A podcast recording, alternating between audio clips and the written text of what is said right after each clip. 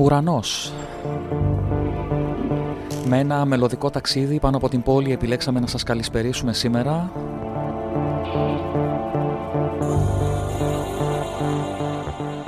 Μουσική που κρύβει μια γλυκιά μελαγχολία αλλά και μια καταπραϊντική αισιοδοξία για το φθινόπωρο που έρχεται.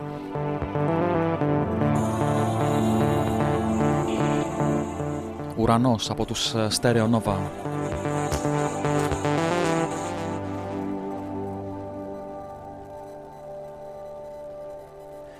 Εδώ τα καλά βιβλία. Καλησπέρα σας από όπου και αν μας ακούτε. Καλησπέρα, αγαπημένα μου γλαρολικόπουλα. Όπου και να είστε, ό,τι και να κάνετε. Εύχομαι να είστε και να μας ακούτε καλά. Εδώ τα καλά βιβλία, η δεύτερη εκπομπή της δεύτερης σεζόν μας. Ιδιαίτερη εκπομπή λοιπόν η σημερινή για έναν απλούστατο λόγο. Σήμερα μας ακούτε εδώ, αλλά δεν είμαστε στην πραγματικότητα εδώ. Τι εννοώ; Σήμερα είναι το Σάββατο που όλη την ημέρα από τις 11 το πρωί μέχρι και τις 11 το βράδυ βρισκόμαστε στο Περιστέρι, στο Θέατρο Τεχνών, όπου σήμερα όλη την ημέρα διεξάγεται το πρώτο φεστιβάλ λόγου και εικόνας των εκδόσεων Γλαρόλικη σε συνεργασία με τις εκδόσεις Κάμπια. Σας έχουμε μιλήσει πολλές φορές για αυτό το φεστιβάλ. Σήμερα λοιπόν είναι η μεγάλη μέρα. Όλοι οι αγαπημένοι σας γλαρόλικοι θα είναι εκεί, θα τα πούμε και αργότερα βέβαια. Λεπτομέρειες μπορείτε να διαβάσετε όσοι δεν έχετε έρθει ήδη εκεί, εννοώ από το πρωί να μας δείτε, ή όσοι δεν είστε τώρα αυτή τη στιγμή εκεί μαζί μας. Λεπτομέρειες μπορείτε να διαβάσετε στο γλαρόλικη.net μαζί με το αναλυτικό πρόγραμμα του φεστιβάλ. Εδώ όμως ε, είμαστε πάντα παρόντες και στο ραδιοφωνικό μας ραντεβού. Εδώ τα καλά βιβλία στην φιλόξενη συχνότητα του Polish View Web Radio. Είμαι ο Δημήτρης Νίκους στην επιμέλεια και στην παρουσίαση της εκπομπής. Θα είναι σε λίγο μαζί μας φυσικά και η αγαπημένη σας Φέδρα με τις δικές της πάντα ξεχωριστές προτάσεις. Η Φέδρα μας η οποία συνάντησε στην Θεσσαλονίκη τον συγγραφέα Πυθαγόρα Ελευθεριάδη και σήμερα θα ακούσουμε εδώ την συνέντευξη που μας παραχώρησε και τον ευχαριστούμε πάρα πολύ. Μιλά μαζί του για το πρώτο του μυθιστόρημα Τι θυμάσαι από τον θάνατό σου για το YouTube, για το κανάλι του, γιατί και ο Πυθαγόρας είναι ε, booktuber όπως είναι και η Φέδρα. Έχετε πολλά να ακούσετε και στη σημερινή μας εκπομπή. Μείνετε μαζί μας, περιμένουμε τα μηνύματά σας όπως και κάθε φορά μέσα από, την, από το παραθυράκι στη σελίδα του polisview.com από την οποία μας ακούτε. Μπορείτε να συνδεθείτε εκεί με το προφίλ σας στο Google ή στο Facebook και να μας στείλετε κατευθείαν τα μηνύματά σας εκεί. Μέσα από την σελίδα μας στο Facebook, εδώ τα καλά βιβλία, τη γράφετε με ελληνικά και τόνους. Μας ακολουθείτε, μαθαίνετε από εκεί τα νέα μας, μας στέλνετε και το μήνυμά σας. Επίσης, μας βρίσκεται στο Instagram παπάκι εδώ τα καλά βιβλία και μέσα από το γλαρόλικη.net, μέσα από τη σελίδα δηλαδή των ανεξάρτητων εκδόσεων γλαρόλικη, μπορείτε να βρείτε και όλους τους τρόπους επικοινωνίας με, τον, με τους αγαπημένους σας ε, γλαρόλικους, με όλη αυτή την παρέα στην οποία θέλουμε και εσείς να μπείτε και να είστε μαζί μας. Ξεκινήσαμε δυνατά με ουρανό, Stereo Nova, τώρα συνεχίζουμε ακόμα πιο δυνατά με Side Piece και Don't Keep Me Waiting.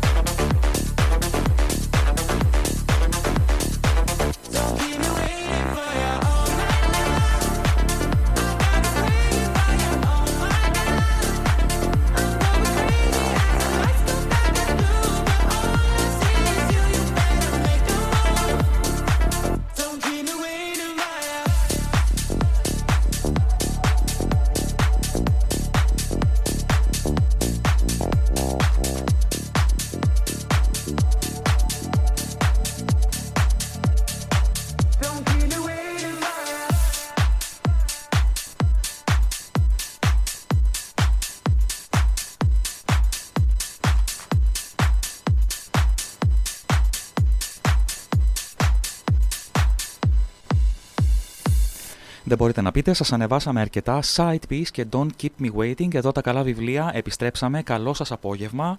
Θα ξεκινήσουμε με την καθιερωμένη και αγαπημένη βόλτα στα βιβλιοπολία, όπου θα δούμε τρεις νέες κυκλοφορίες και ένα βιβλίο το οποίο δεν είναι ακριβώς νέα κυκλοφορία, είναι κάποιων μηνών. Ωστόσο, τώρα το διαβάσαμε, οπότε θα μπορούμε να σας μιλήσουμε γι' αυτό.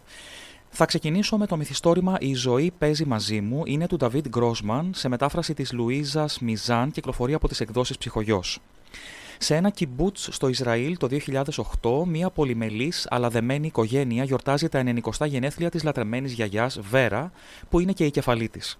Ωστόσο, η γιορτή σημαδεύεται από την άφηξη της Νίνα, της δυναμικής κόρης που απέρριψε τη φροντίδα της Βέρα και κατέληψε τη δική της θηγατέρα, την Γκίλη, όταν ήταν εκείνη ακόμα μωρό. Η επιστροφή της Νίνας στους κόλπους της οικογένειας ύστερα από χρόνια σιωπής θα, θα σταθεί αφορμή για να πραγματοποιηθεί ένα επικό ταξίδι από το Ισραήλ στο εγκαταλελειμμένο νησάκι Γκόλι Ότοκ, κοντά στις ακτές της Κροατίας. Εκεί πριν από πέντε δεκαετίες η Βέρα είχε φυλακιστεί και βασανιστεί ως πολιτική κρατούμενη. Και είναι εκεί που οι τρεις γυναίκες θα συμφιλειωθούν με το τρομερό ηθικό δίλημα που αντιμετώπισε η Βέρα και που άλλαξε για πάντα τη ζωή τους. Ένα μυθιστόρημα με κινητήριο δύναμη την πίστη στην ανθρωπιά, ακόμα και στις ε, σκοτεινότερες στιγμές μας, που μας καλεί να αναμετρηθούμε με τις βαθιά ριζωμένες πεπιθήσεις μας για το ποιο είναι το καθήκον μιας γυναίκας απέναντι στον εαυτό της και απέναντι στα παιδιά της. Ο Νταβίτ Γκρόσμαν είναι πολύ βραβευμένο, πολύ σημαντικός ε, Ισραηλινός ε, συγγραφέας της σύγχρονης γενιάς και αυτό είναι το καινούριο του μυθιστόρημα. Η ζωή παίζει μαζί μου, κυκλοφορεί από τις εκδόσεις Ψυχογειό σε μετάφραση της Λουίζας Μιζάν. Επόμενο βιβλίο που θα δούμε είναι αυτό που σας έλεγα ότι είναι λίγο παλιότερο. Νομίζω, αν δεν κάνω λάθος, κυκλοφόρησε τον Απρίλιο, την Άνοιξη, έχω, έχω την εντύπωση. Είναι το Κασκόλα από Κασμίρι της Ζέτας Κουντούρη που κυκλοφορεί από τις εκδόσεις Κέντρο. Ένας γάμος δύσκολος με σαθρές βάσεις και επιμελώς κρυμμένα μυστικά. Η Μιράντα, μητέρα δύο αγοριών στην εφηβεία, διατηρεί μια μακροχρόνια εξωσυζυγική σχέση. Ο άντρας της, ο Ευγένιος, ένας άνθρωπος ψυχρός, με βία ξεσπάσματα, γίνεται ολοένα και πιο απόμακρος. Ένα ανώνυμο γράμμα έρχεται να ανατρέψει τα πάντα. Τι παιχνίδια μπορεί να μας παίξει η μνήμη; Είδε όντως η Μιράντα το ματωμένο κασκόλ του Ευγένιου εκείνο το χάραμα πριν χάσει τις αισθήσεις της; Κι αν ναι, γιατί κανείς άλλος δεν το είδε; Και αυτός πάλι γιατί παραμένει άφαντος; Με αφορμή σκοτεινές ιστορίες από την καθημερινότητα που πολύ συχνά ακούμε, η συγγραφέας ε, Ζέτα Κουντούρη εστιάζει στις ανθρώπινες σχέσεις και στα συναισθήματα, στον γάμο, στη φιλία, στον έρωτα και στην καθόλου αυτονόητη αγάπη ανάμεσα στα μέλη μιας οικογένειας. Οι ρόλοι αθώων και ενόχων εναλλάσσονται, καθώς οι ήρωες με βήμα μετέωρο βαδίζουν προς την οριμότητα. Το τελευταίο μυθιστόρημα της ε, Ζέτας Κουντούρη, Κασκόλα από Κασμίρι, είναι ένα πολύ δυνατό βιβλίο, γεμάτο από συναισθήματα, γεμάτο από πολύ δυνατές εικόνες, καλογραμμένο, πιστεύω ότι θα σας αρέσει σίγουρα. Κασκόλα από Κασμίρι της Ζέτας Κουντούρη κυκλοφορεί από τις εκδόσεις Κέντρο. Και εμείς περνάμε στην επόμενη μουσική ανάσα, Free Yourself από την Jessie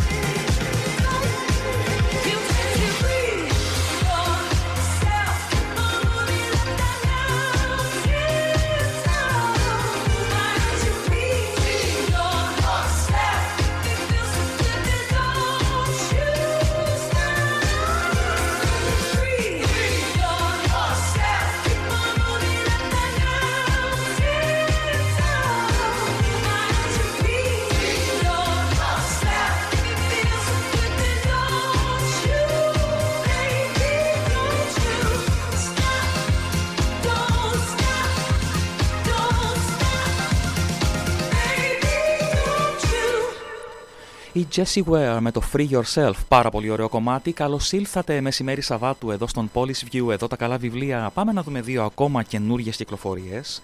Θα δούμε την α, νουβέλα Η Μελαγχολία του Βορρά. Είναι του Μισελ Ριό. Κυκλοφορεί σε μετάφραση του Νίκου Καταπόδη από τις εκδόσεις Ζαχαρόπουλος. Στην αγριεμένη θάλασσα του Βόρειου Ατλαντικού, ένα μικρό πλεούμενο βυθίζεται λίγο-λίγο καθώς το ρουφά αχόρταγα η απίθμενη υδάτινη άβυσος που απλώνεται μαυρισμένη γύρω του. Μέσα στο σκάφος, ένας άνδρας με μόνη συντροφιά το γάτο του παλεύει για τη ζωή τους. Ο αγώνας για επιβίωση θα αποτελέσει την αφορμή για στοχασμό σχετικά με τη ζωή και το θάνατο, τη μοναξιά, τον έρωτα, την τέχνη. Η ευρηματικότητα ενός μυαλού στην προσπάθεια σωτηρίας του εναλλάσσεται με την ανάγκη για ονειροπόληση. Ο γεμάτος τεχνικές λεπτομέρειες κόσμος της μηχανικής συνυπάρχει με τον θείο κόσμο της ποίηση. Επάνω ο ουρανός, κάτω η θάλασσα και ανάμεσά τους μια φαντασία που με μελαγχολική διάθεση ακατάπαυστα σκέφτεται το δικό της τέλος. Σε αυτή την αναμέτρηση με τον θάνατο υπάρχουν μόνο νικητές. Πιστός ε, στο γνωστό στοχαστικό και πολύ βαθύ ύφος του, ο Μισελ Ριό μας χαρίζει ακόμα ένα έτσι ωραίο μικρό διαμαντάκι από αυτά που, που διαβάζονται πολλές φορές και πάντα από άλλη ματιά και υπό άλλο πρίσμα. Η μελαγχολία του Βορρά, λοιπόν, του Μισελ Ριό, κυκλοφορεί σε μετάφραση του Νίκου Καταπόδη από τις εκδόσεις Ζαχαρόπουλος. Η τελευταία επιλογή για σήμερα από τις νέες κυκλοφορίες είναι ένα βιβλίο ιστορικό, λίγο διαφορετικό δηλαδή από αυτά που συνήθως σας προτείνουμε στην εκπομπή, αλλά πραγματικά πιστέψτε με, αξίζει τον κόπο, ειδικά για όσους αρέσκεστε να, διαβάζετε, να διαβάζετε βιβλία ιστορίας. Το βιβλίο έχει τίτλο «Η βάρβαρη της Ευρώπης». Είναι του Edward James, κυκλοφορεί σε μετάφραση της Ειρήνης Μητούση από τις Πανεπιστημιακές Εκδόσεις Κρήτης. Η περίοδος από τον 3ο έως και τον 7ο αιώνα μετά Χριστό είναι μια εποχή εξελισσόμενης εθνογένεσης που μεταμορφώνει την όψη του παλιού ρωμαϊκού κόσμου και οδηγεί στην εμφάνιση της μεσαιωνικής Ευρώπης. Ω κύριος ε, συντελεστής αυτών των αλλαγών είναι οι μετακινήσεις μιας πανσπερμίας λαών από τους υπερβόρειου Πίκτους, τους Γότθους, τους Κέλτες, τους Φράγκους, τους Σλάβους, έως και άλλους λιγότερο γνωστούς λαούς όπως π.χ. οι Έρουλοι, λαοί που οι Έλληνες και οι Ρωμαίοι αποκαλούσαν απλά βαρβάρους, με την έννοια του μη Έλληνα κυρίως, ή και με την υποτιμητική βέβαια έννοια του απολύτιστου. Ο Έντουαρτ Τζέιμς συνδυάζει ιστορικές πηγές, αρχαιολογικά τεκμήρια και επικεντρώνεται στους βαρβάρους, προσεγγίζοντάς τους όχι σαν απρόσωπες ορδές που επέφεραν την πτώση ενός μεγάλου πολιτισμού, αλλά ως άτομα και ως ομάδες που είχαν να επιδείξουν δικό τους πολιτισμό και δικά τους επιτεύγματα κέριο θέμα στο βιβλίο είναι ο τρόπος με τον οποίο η ιστορία των βαρβάρων έχει χρησιμοποιηθεί για να προωθήσει τους στόχους του σύγχρονου εθνικισμού στην Ευρώπη και ο συγγραφέας ε, θέτει στο στόχαστρό του τους εθνικιστικούς μύθους και τις απλουστευτικές διχοτομίες ανάμεσα στη βαρβαρότητα και τον πολιτισμό που οδηγούν σε μονοσήμαντες ερμηνείες της ιστορίας. Πολύ ενδιαφέρον βιβλίο, πραγματικά. Ε, διαβάζεται με πολύ μεγάλο ενδιαφέρον και από ανθρώπους που αγαπούν την ιστορία, αλλά και μυθιστορηματικά, θα μου επιτρέψετε να πω. Η Βάρβαρη της Ευρώπης του Edward James κυκλοφορεί σε μετάφραση της Ειρήνης Μητούση από τις πάντα ε, ποιοτικές και εξαιρετικές πανεπιστημιακές εκδόσεις Κρήτης. Συνεχίζουμε τώρα με μία ακόμα όμορφη μουσική επιλογή, εκδρομή από τον Μιχάλη Χατζηγιάννη και την Τάμπτα.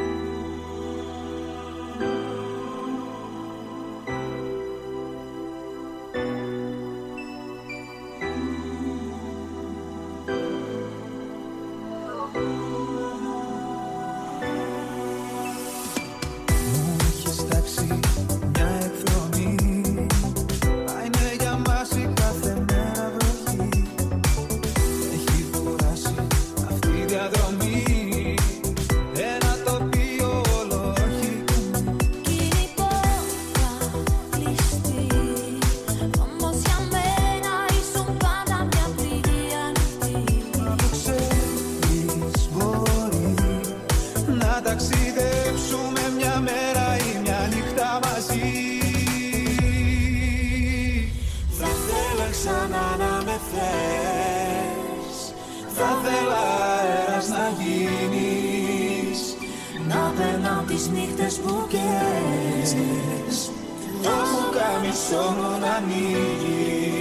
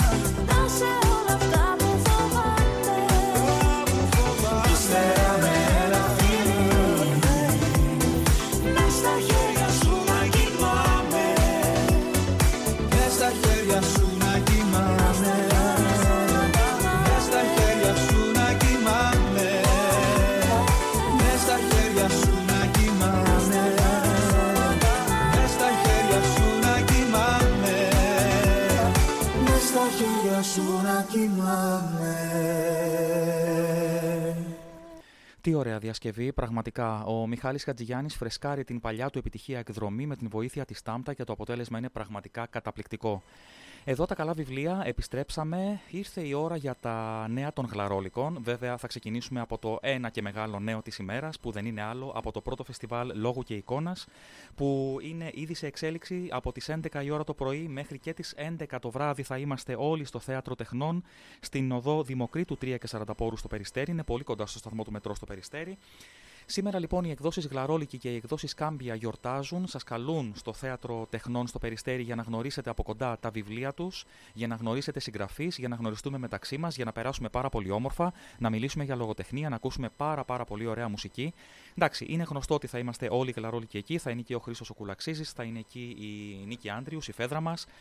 Θα είναι εκεί ο Κυριάκος ο Νικολαίδης, θα είναι η Βέτα Ινασλίδου, αλλά εγώ έχω σημειώσει να σας πω και τα ονόματα που θα μας προσφέρουν τις υπέροχες μουσικές τους σήμερα σε αυτό το φεστιβάλ και δεν είναι σωστό να τα ξεχάσουμε. Είναι λοιπόν ο Κωνσταντίνος Κυρολίτης, βιρτουόζος της κιθάρας, ο Γιώργος Καραγιάννης, ο πολυβραβευμένος πιανίστας και συνθέτης, το τρίο Σεντιμέντο που αποτελείται από τρεις εξαιρετικούς σολίστ, τη Μαριλένα Σπαχή στο πιάνο, τον Γιάροσλαβ Τοκάρευ στο βιολί και την Μαρίνα Κισλίτσινα στο βιολοντσέλο, οι οποίοι θα ερμηνεύσουν έργα Πιατσόλα, Μωρικόνε, Γκέρσουιν, Σωστακόβιτς, Πανουδάκη. Πάρα πολύ ωραίο πρόγραμμα, παιδιά, να ξέρετε. Όσοι δεν, όσοι δεν ήρθατε να έρθετε, θα σας περιμένουμε μέχρι και τις 11 το βράδυ. Η είσοδος για παιδιά έως 12 ετών είναι ελεύθερη, να το ξέρετε αυτό. Πάρτε τα παιδάκια σας, πάρτε την οικογένειά σας και ελάτε να συναντηθούμε εκεί και να τα πούμε, να μιλήσουμε, να γνωριστούμε από κοντά. Δεν ξεχνάμε λοιπόν σήμερα 11 με 11. Γι' αυτό σας είπα και πριν, σήμερα μας ακούτε εδώ, αλλά δεν είμαστε εδώ στην πραγματικότητα. Τώρα, κατά τα λοιπά, όσοι αυτές τις μέρες έχετε επισκεφθεί την ιστοσελίδα των Γλαρόλικων, το αγαπημένο μας γλαρόλικη.net, θα έχετε παρατηρήσει έτσι κάποιες αλλαγές στην εμφάνιση και στη δομή του site. Αυτή λοιπόν είναι η επόμενη ειδισούλα που θα πούμε στα νέα των Γλαρόλικων. Το site μας αλλάζει. Το site μας σιγά σιγά εμπλουτίζεται, γίνεται πιο δυνατό. Ε, θα ξεχωρίσουν πλέον μέσα στην ιστοσελίδα τα πεδία του εκδοτικού οίκου και του online βιβλιοπολίου, στο οποίο βρίσκεται και τα βιβλία που προτείνουμε μέσα από την εκπομπή εδώ τα καλά βιβλία. Στι επόμενες μέρες θα βλέπετε σιγά σιγά αρκετές αλλαγούλες στην εμφάνιση και τη λειτουργική, ας πούμε, το λειτουργικό κομμάτι της ιστοσελίδας. Σιγά σιγά η σελίδα μας θα γίνει πολύ δυνατή, να το ξέρετε αυτό. Και μην ξεχνάτε να γράφεστε στο newsletter των γλαρόλικων. Θα δώσετε το email σας και θα σας έρχεται ενημέρωση για ό,τι καινούριο κάνουμε, για ό,τι ετοιμάζουμε κατευθείαν στο mail σας, όχι spam, όποτε χρειάζεται. Και είναι email τα οποία σίγουρα θα σας αρέσουν, πιστέψτε με. Τελευταία είδηση στα νέα των γλαρόλικων, μια πάρα πολύ έτσι, πώς το λένε, ευχάριστη στιγμή για μένα, γιατί έχει ενταχθεί στην ομάδα μας, τόσο στην ομάδα των γλαρόλικων, όσο και στην ομάδα εδώ του Polish View, ο αγαπημένος φίλος, ο Χαρίς ο Γατζούδης, Ε, σε λίγες μέρες θα ξεκινήσει εδώ μέσα από τη συχνότητα του Polish View, υπό τη σκέπη φυσικά των ανεξάρτητων εκδόσεων Γλαρόλικη, μια καινούρια εκπομπή με τίτλο Βιογραφίες στο ραδιόφωνο, η οποία θα παίζει ένα λάξ με εμάς τα Σάββατα 4 με 5. Η συγκεκριμένη εκπομπή θα είναι μίας ώρας. Αλλά νομίζω ότι δεν χρειάζεται να πω κάτι περισσότερο εγώ. Α μας μιλήσει γι' αυτό καλύτερα ο ίδιος ο Χάρης. Και έτσι μαγικά με, τον ε, όμορφο, με έναν όμορφο τρόπο μεταφερόμαστε εκτός στούντιο και έχω μαζί μου τον Χάρη τον Γατζούδη. Καλησπέρα, Χάρη. Καλησπέρα Δημήτρη, ευχαριστώ για την πρόσκληση. Ένα χρόνο μετά τη συνέντευξή μας, έτσι ένα περίπου. Χρόνο, ένα χρόνο. Ένας χρόνος δεν πέρασε, κάπου το ναι, ναι, ναι, ναι, νομίζω να ήταν τότε είχαν κυκλοφορήσει τα τραύματα. Έτσι, έτσι. Σωστά. Ε, τα είχαμε πει. Χαίρομαι που τα λέμε ξανά ραδιοφωνικά. Και με πολύ ωραία αφορμή αυτή τη φορά, έτσι. Ναι. Και να σου ευχηθώ να έχεις μια όμορφη σεζόν. Αχ, να ευχαριστώ. πάτε πολύ καλά. Αμήν, αμήν, Είμαι αμήν. σίγουρος. Αμήν, μακάρι. Ωραία, ωστόσο έχουμε δικά σου ωραία ραδιοφωνικά νέα. Έχω ήδη μιλήσει στον, στον κόσμο για την εκπομπή. Πες μου λίγο τι θα κάνεις. Α, καταρχάς, να σε καλωσορίσω στην οικογένεια των γλαρόλικων επισήμω. Σωστά. Λοιπόν, είναι ε, καινούργια πράγματα όπως είπες ε, και εσύ. Ωραία. Ε, είναι μια συνθήκη μέσα στην οποία, να σου πω την αλήθεια, δεν είχα φανταστεί ποτέ τον εαυτό μου. Αλλά τελικά ήρθαν οι γλαρόλικοι, με έπεισαν, με πείσατε. Και... Έχουμε τον τρόπο μας. Ε, ναι. και έτσι λοιπόν α, τις επόμενες μέρες, καλώς ερχόντων των α, πραγμάτων, ξεκινάμε ε, με μια εκπομπή που θα λέγεται βιογραφικά στο ραδιόφωνο και που στόχο έχει να μ, παρουσιάσει στιγμές από τη ζωή ανθρώπων που όπως α, α, λέω ε, άφησαν βαθύ σημάδι στο πέρασμά τους. Βιογραφικά στο ραδιόφωνο, λοιπόν, τι είδους βιογραφικά; Βιογραφικά συγγραφέων, καλλιτεχνών γενικά, με τι θα ασχοληθείς; Η εκπομπή μας θα ασχολείται γενικά με πρόσωπα που άφησαν πίσω τους πλούσιο έργο, όχι βέβαια μόνο α- με ανθρώπους που δεν υπάρχουν πια στη ζωή. Ε, στόχος είναι να παρουσιάσουμε και ανθρώπους ε, που βρίσκονται ε, ανάμεσά μας, συνεχίζουν να δημιουργούν. Αυτό είναι πολύ ωραίο, νομίζω. Ναι, μακάρι να πάει καλά, το περιμένω με μεγάλη χαρά και αγωνία. Η εκπομπή, όπως ξέρω, θα έχει διάρκεια μία ώρα, σωστά, Χάρη; Σωστά, 60 λεπτά, 4 με 5, στον Polish View. Είναι τα Σάββατα που δεν θα παίζουμε εμείς. Δηλαδή, ένα λάξ. Ένα Σάββατο το εδώ τα καλά βιβλία, ένα Σάββατο τα βιογραφικά στο ραδιόφωνο. Ναι, σωστά. Στην ουσία θα είμαστε ε, στον αέρα κάθε δεύτερο Σάββατο του μήνα. Δεν θα μείνετε καμία εβδομάδα χωρίς γλαρόλικου στο ραδιόφωνο. Έτσι. Ωραία. Καλή αρχή λοιπόν. Καλό ξεκίνημα εύχομαι. Να πάνε όλα καλά. Μακάρι. Το μακάρι. περιμένουμε, το περιμένουμε πώς και πώς να ξέρεις. Κι εγώ, κι εγώ το περιμένω. Και μιας που σε έχω δίπλα μου, έχουμε και καινούριο βιβλίο, Χάρη. Να μην πούμε και δύο λόγια για το καινούριο βιβλίο. Να πούμε, μόλις ε, κυκλοφόρησε πριν λίγες μέρες, ε, ζωή που υπήρξε, ποιητική συλλογή. Ποιητική συλλογή τώρα, μετά από χρόνια, έτσι. Συλλογή, ναι, Ναι. ναι, είχα αρκετά χρόνια, είναι η αλήθεια. Βέβαια έκανα συμμετοχές σε συλλογικά έργα ε, με ποίηματα. Ε, είναι μεγάλη χαρά γιατί συνεργάζομαι πρώτη φορά με τον ε, Γιώργο το Χρονά, μια συνεργασία που την ήθελα χρόνια είναι, είναι η αλήθεια. Μάλλον ε, έπρεπε να έρθει η κατάλληλη στιγμή, Ήρθε το πλήρωμα του χρόνου, ναι. ήταν τώρα και χαίρομαι πολύ, χαίρομαι πολύ για, για αυτό και για τα πρώτα μηνύματα που παίρνω. Μακάρι οι αναγνώστες ε, να το ανακαλύψουν το βιβλίο και να του χαρίσουν ένα μεγάλο ταξίδι. Είναι μια πλευρά του Χάρη που είναι κάπως, όχι κάπως, αρκετά διαφορετική από την πεζογραφική του πλευρά που ίσως να έχετε διαβάσει κάποιοι. Πόσες μέρες είναι που κυκλοφορεί, Αρχές ε, Σεπτέμβρη κυκλοφόρησε, πρόσφατα, Πρόσφατα, πρόσφατα, πρόσφατα, πρόσφατα πρόσφατα, δηλαδή. ωραία. Καλή επιτυχία λοιπόν, Χάρη, και για το βιβλίο σου. Σε ευχαριστώ πάρα πολύ. Εγώ σε ευχαριστώ και για τη φιλοξενία και για την ε, πάντα θετική σου στάση σε όποιο βήμα κάνω. Να είσαι καλά και σου εύχομαι να, να πας ε, περίφημα. Σε ευχαριστώ, σε ευχαριστώ. Λοιπόν, βιογραφικά στο ραδιόφωνο αναμένουμε την μεγάλη πρεμιέρα της ε, καινούργιας εκπομπής εδώ στον Polish View και πίσω στο στούντιο εμείς για μουσική. Αυτά λοιπόν από τον Χάρη τον Γατζούδη, τον οποίον καλωσορίζουμε στην οικογένεια των Γλαρόλικων και στην ραδιοφωνική οικογένεια εδώ του Polish View. Αυτά ήταν τα νέα των Γλαρόλικων. Συνεχίζουμε με μία ακόμα μουσική ανάσα, αγαπημένο Purple Disco Machine με την Sophie και τους Giants in the Dark.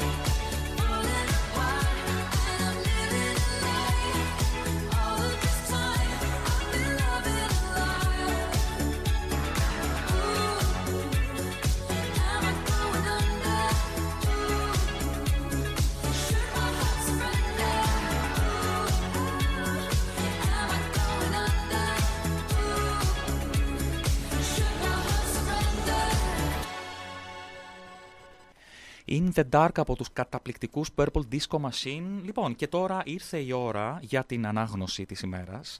Σας έχω διαλέξει ένα πάρα πολύ ωραίο μικρό διήγημα του Παύλου Νιρβάνα, το οποίο ταυτόχρονα είναι και η πρότασή μας από την ανοιχτή βιβλιοθήκη αυτή την εβδομάδα.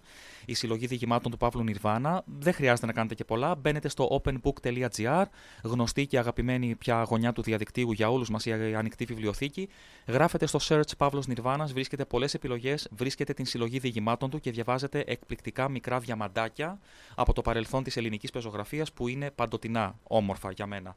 Σας έχω διαλέξει λοιπόν ένα από τα πολύ όμορφα του Παύλου Νιρβάνα με τίτλο «Οι Μενεξέδες». Το λεωφορείο σταμάτησε στη μέση του δρόμου. Οι επιβάτες γύρισαν με περιέργεια και κοίταξαν τη γυναίκα που έμπαινε. Ήταν ντυμένη κατάμαυρα και φορούσε ένα μαύρο μαντίλι στο κεφάλι. Από κάτω από το μαντίλι ξεχύλιζαν τα ξανθά της μαλλιά και το πρόσωπό της ήταν μικρούτσικο, σαν παιδιακίσιο, παραπονεμένο και όμορφο. Η γυναίκα κάθισε σε μια γωνιά με τα μάτια σκυμμένα κάτω. Κρατούσε στα χέρια της ένα μεγάλο μάτσο από μενεξέδες και είχε τη ματιά της καρφωμένη επάνω στα λουλούδια, σαν να μιλούσε όλη την ώρα μαζί τους. Στο χέρι της, ένα άσπρο παχουλό χεράκι, μια χρυσή βέρα άστραφτε στο μεσιανό δάχτυλο. Ένας επιβάτης είπε κρυφά στον άλλον: Κάποια χείρα θα είναι. Ο άλλος του είπε, λιγώνοντας τα μάτια του: Τι όμορφη που είναι. Ο πρώτος ξαναείπε: Το μαύρο μαντίλι την κάνει ομορφότερη. Και ο δεύτερος αναστέναξε. Οι δύο μαζί γύρισαν και την κοίταξαν με γλυκά μάτια. Ο πρώτος ήταν ξανθό, με μεγάλο μουστάκι και γαλανά μάτια. Ο δεύτερος μελαχρινό, χλωμός, με λίγο μαύρο χνούδι απάνω από το χείλι του. Η γυναίκα σήκωσε τα μάτια της και τους κοίταξε, σαν να κατάλαβε πως μιλούσαν για αυτήν. Τα μάτια της όμως πέσανε απάνω στον μελαχρινό. Τα κατάμαυρα μαλλιά και γένια, τα μάτια του μαύρα σαν την πίσα, σαν ένα πένθος χυμένο απάνω στο χλωμό πρόσωπο, τράβηξαν τη θλιμμένη ψυχή της, σαν να τέριαζαν με τον πόνο της. Χαμογέλασε και έσκυψε πάλι απάνω στο μάτσο με τους μενεξέδες και ξανάρχισε με τα λουλούδια την ομιλία που είχε διακόψει. Σε λίγο άρχισε να διορθώνει τα λουλούδια με τα παχουλά νευρικά της δάχτυλα. Δύο κλόνοι με μενεξέδες τη πέσανε κάτω στο πάτωμα. Ο μελαχρινός κύριος έσκυψε να τους σηκώσει. Τους πήρε και τους πρόσφερε στη γυναικούλα με ένα κίνημα ευγενικό. Εκείνη τον κοίταξε γλυκά και του είπε: Δεν πειράζει, κύριε, κρατήστε τα, αν σας κάνουν ευχαρίστηση. Ο μελαχρινός κύριος ευχαρίστησε τη γυναίκα με ένα γλυκό χαμόγελο. Έφερε τους μενεξέδες στα χείλη του με μια βαθιά αναπνοή που έμοιαζε σαν ένα στεναγμός, και έπειτα τους έβαλε με προσοχή στην κουμπότρυπά του. Στο στρίψιμο του δρόμου, η γυναικούλα έγνεψε στον οδηγό. Ο οδηγός χτύπησε το κουδούνι και η γυναικούλα σηκώθηκε με χάρη, χαιρέτησε με ένα χαμόγελο τον μελαχρινόν κύριο και κατέβηκε από το λεωφορείο. Οι δύο επιβάτες γύρισαν από τα τζάμια και την κοίταξαν. Με το κεφάλι σκυμμένο πάντα, τράβηξε τον δρόμο που πήγαινε στο νεκροταφείο, τον μεγάλο δρόμο με τα κυπαρίσια. Ο πρώτος επιβάτης είπε στον δεύτερο. Η καημένη πηγαίνει τους μενεξέδες στον τάφο του ανδρό τη. Δεν τον εξέχασε ακόμα. Ο δεύτερος δεν εμίλησε. Έσκυψε και μύρισε βαθιά επάνω στην κουμπότρυπά του το μπουκετάκι με τους μενεξέδες, που τους είχε μοιραστεί με ένα πεθαμένο. Τα μάτια του λάμπανε από αγάπη και από ζήλια. Το λεωφορείο τράβηξε το δρόμο του.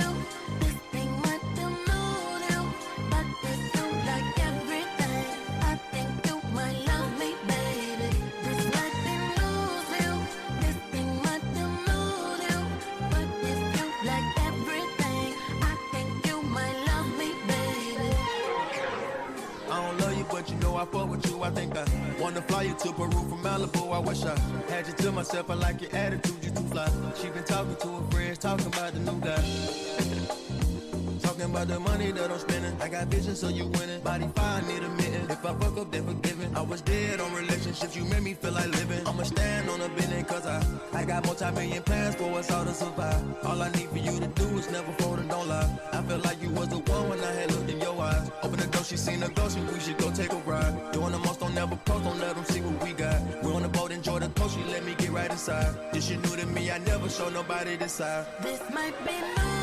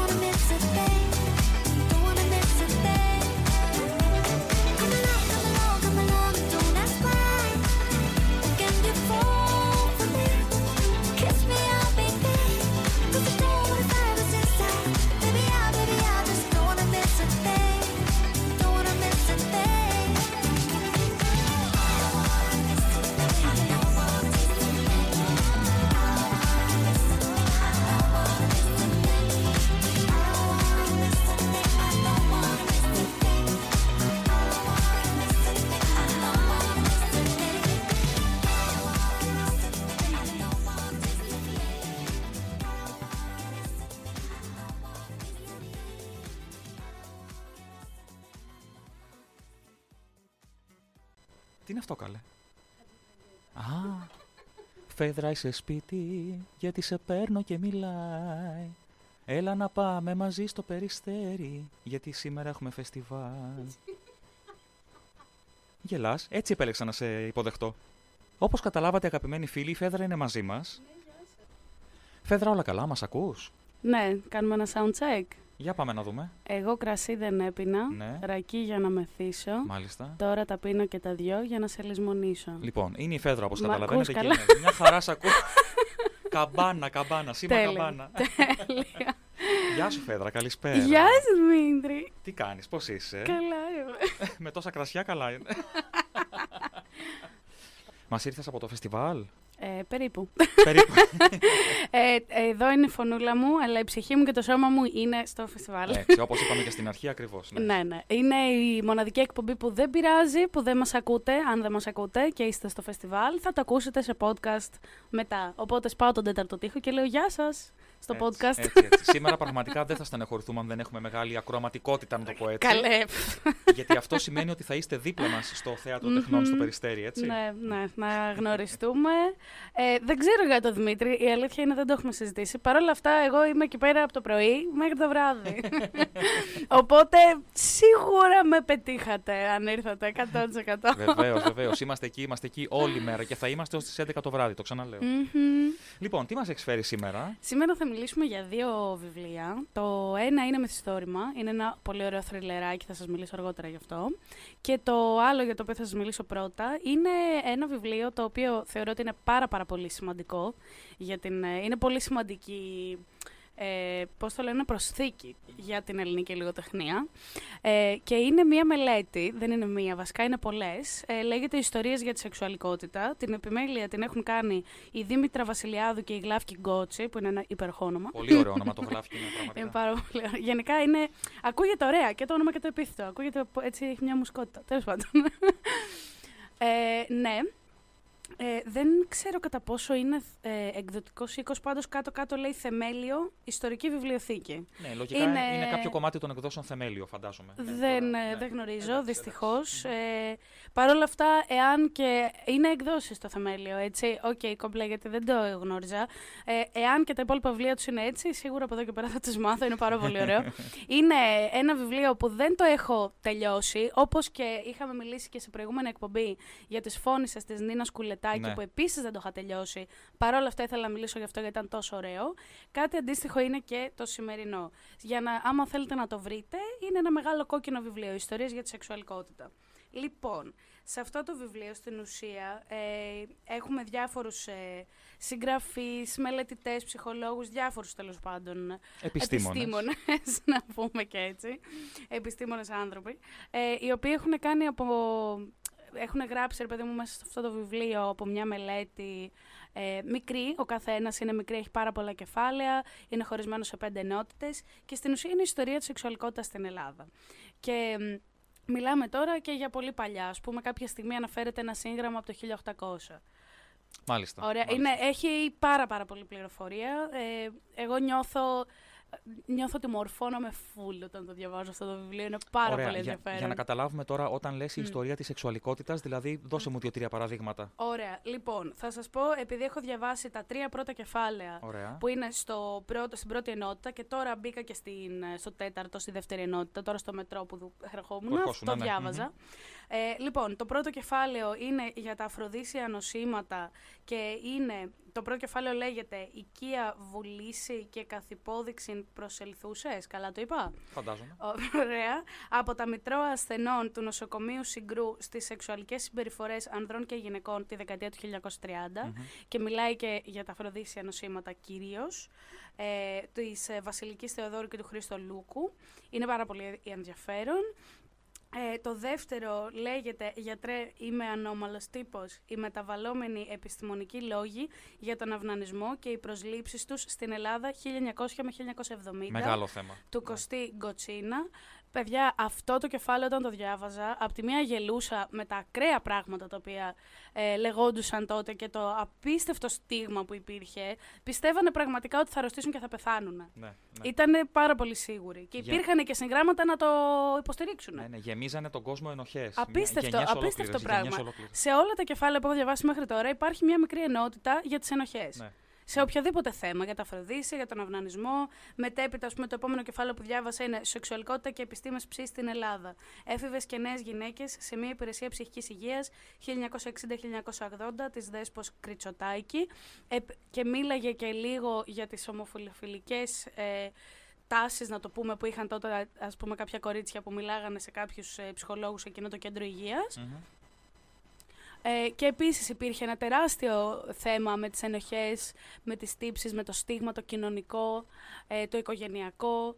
Ε, και τέλος πάντων ήθελα, διαβάζοντας αυτό το βιβλίο, ήθελα να πάω να κάνω μια αγκαλίτσα τον μπαμπά μου και τη γενιά του ολόκληρη και τη γενιά πριν από αυτόν, γιατί απίστευτη καταπίεση που είχαν, γιατί πραγματικά ακούγεται λίγο, πώς να το πω, λίγο χιδαίο, λίγο κοινικό, αλλά όντως αν ελευθερώσεις τη σεξουαλικότητα, έχεις ένα πολύ πιο ελεύθερο κράτος, μια πιο ελεύθερη κοινωνία. Και πιο ευτυχισμένους Και πιο ευτυχισμένους ανθρώπους, πραγματικά. Που είναι το ζητούμενο. Είναι πάρα πάρα πάρα πολύ συχνό φαινόμενο. Άνθρωποι οι οποίοι είναι με αποκλίνουσες συμπεριφορές, να το πω έτσι. Οι άνθρωποι, οι... πάρα πολλά εγκλήματα καταρχήν έχουν σεξουαλική Ναι, φύση. ναι, ναι. Όταν είσαι καταπιεσμένος σεξουαλικά, δεν, δεν, δεν, δεν την παλεύεις και Γιατί πάρα από πολύ. εκεί ξεκινάει μια καταπίεση η οποία αργότερα θα εκφραστεί αλλιώς και με άλλους Βεβαίως, τρόπους. Βεβαίως, βεβαίως. Ε, και το κεφάλαιο που ξεκίνησα τώρα στο μετρό είναι το κατεστραμμένα σε εισαγωγικά κορίτσια, ηθική, γαμηλαιότητα και δικαστική πρακτική στην Ισιώτικη Ελλάδα 1914-1940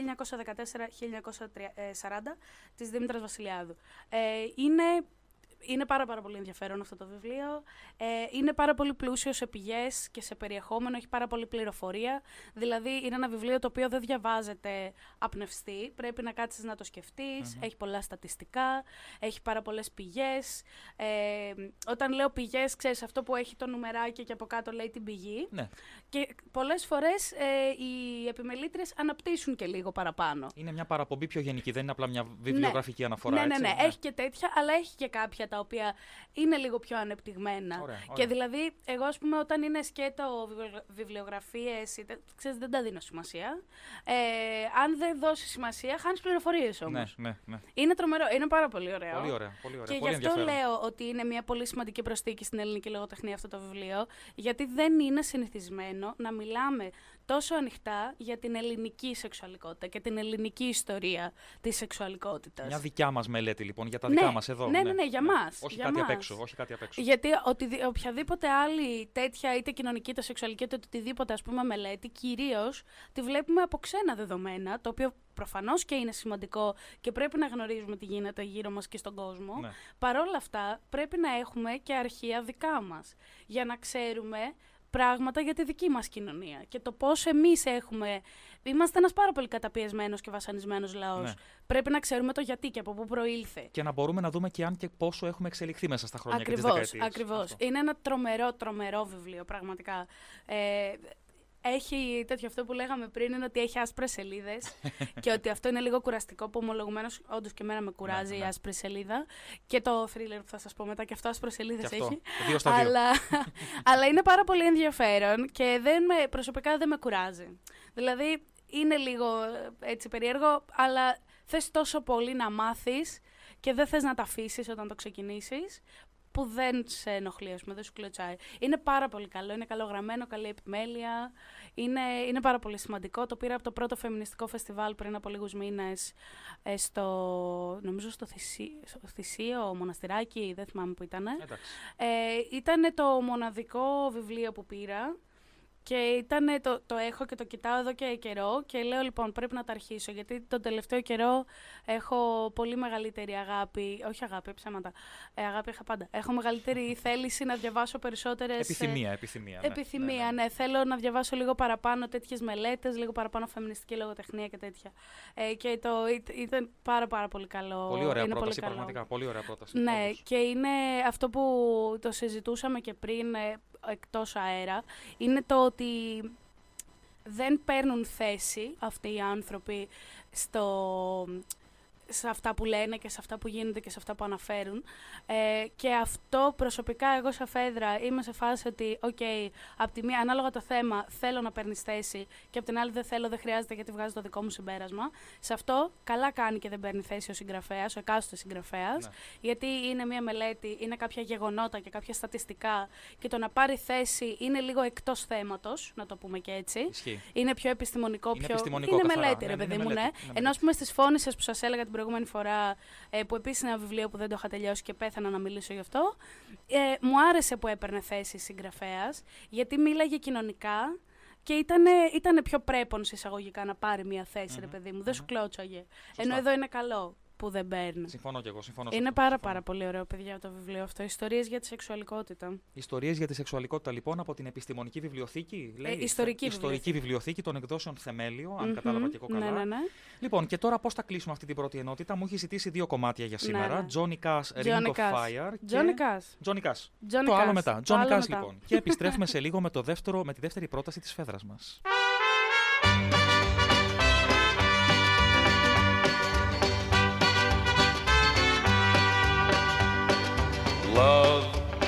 is a burning thing, and it makes a fiery ring. Bound by wild desire, I fell into a ring of fire. I fell into a burning ring of fire. I went down, down, down, and the flames went higher. And it burns, burns, burns. The ring of fire, the ring of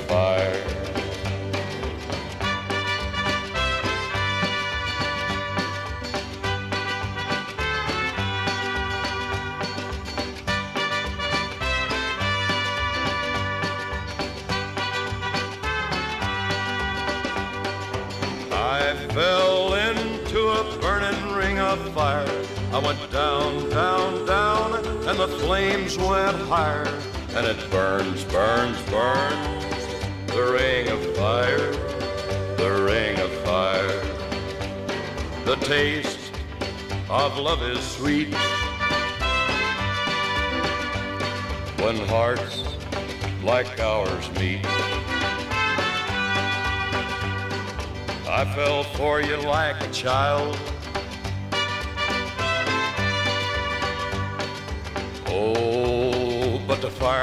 Wild. I fell into a burning ring of fire. I went down, down, down, and the flames went higher. And it burns, burns, burns. The ring of fire, the ring of fire.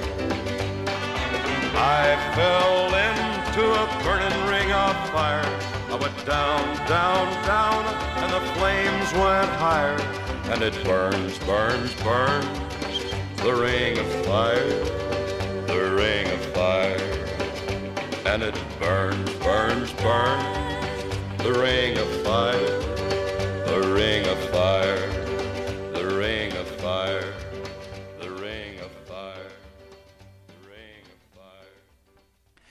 Εδώ τα καλά βιβλία. Η Φέδρα είναι ακόμα εδώ μαζί μας. Έχουμε την δεύτερη πρότασή της σήμερα. Φέδρα. Λοιπόν, η δεύτερη πρόταση για σήμερα είναι ένα πολύ ωραίο θριλεράκι που διάβασα το καλοκαίρι. Λέγεται «Σκοτεινός τόπος». Είναι της Gillian Flynn, σε μετάφραση Γογό Αρβανίτη. Είναι από τις εκδόσεις, αν δεν κάνω λάθος, με τέχνιο. Μάλιστα. Δεν κάνω λάθος, με τέχνιο είναι.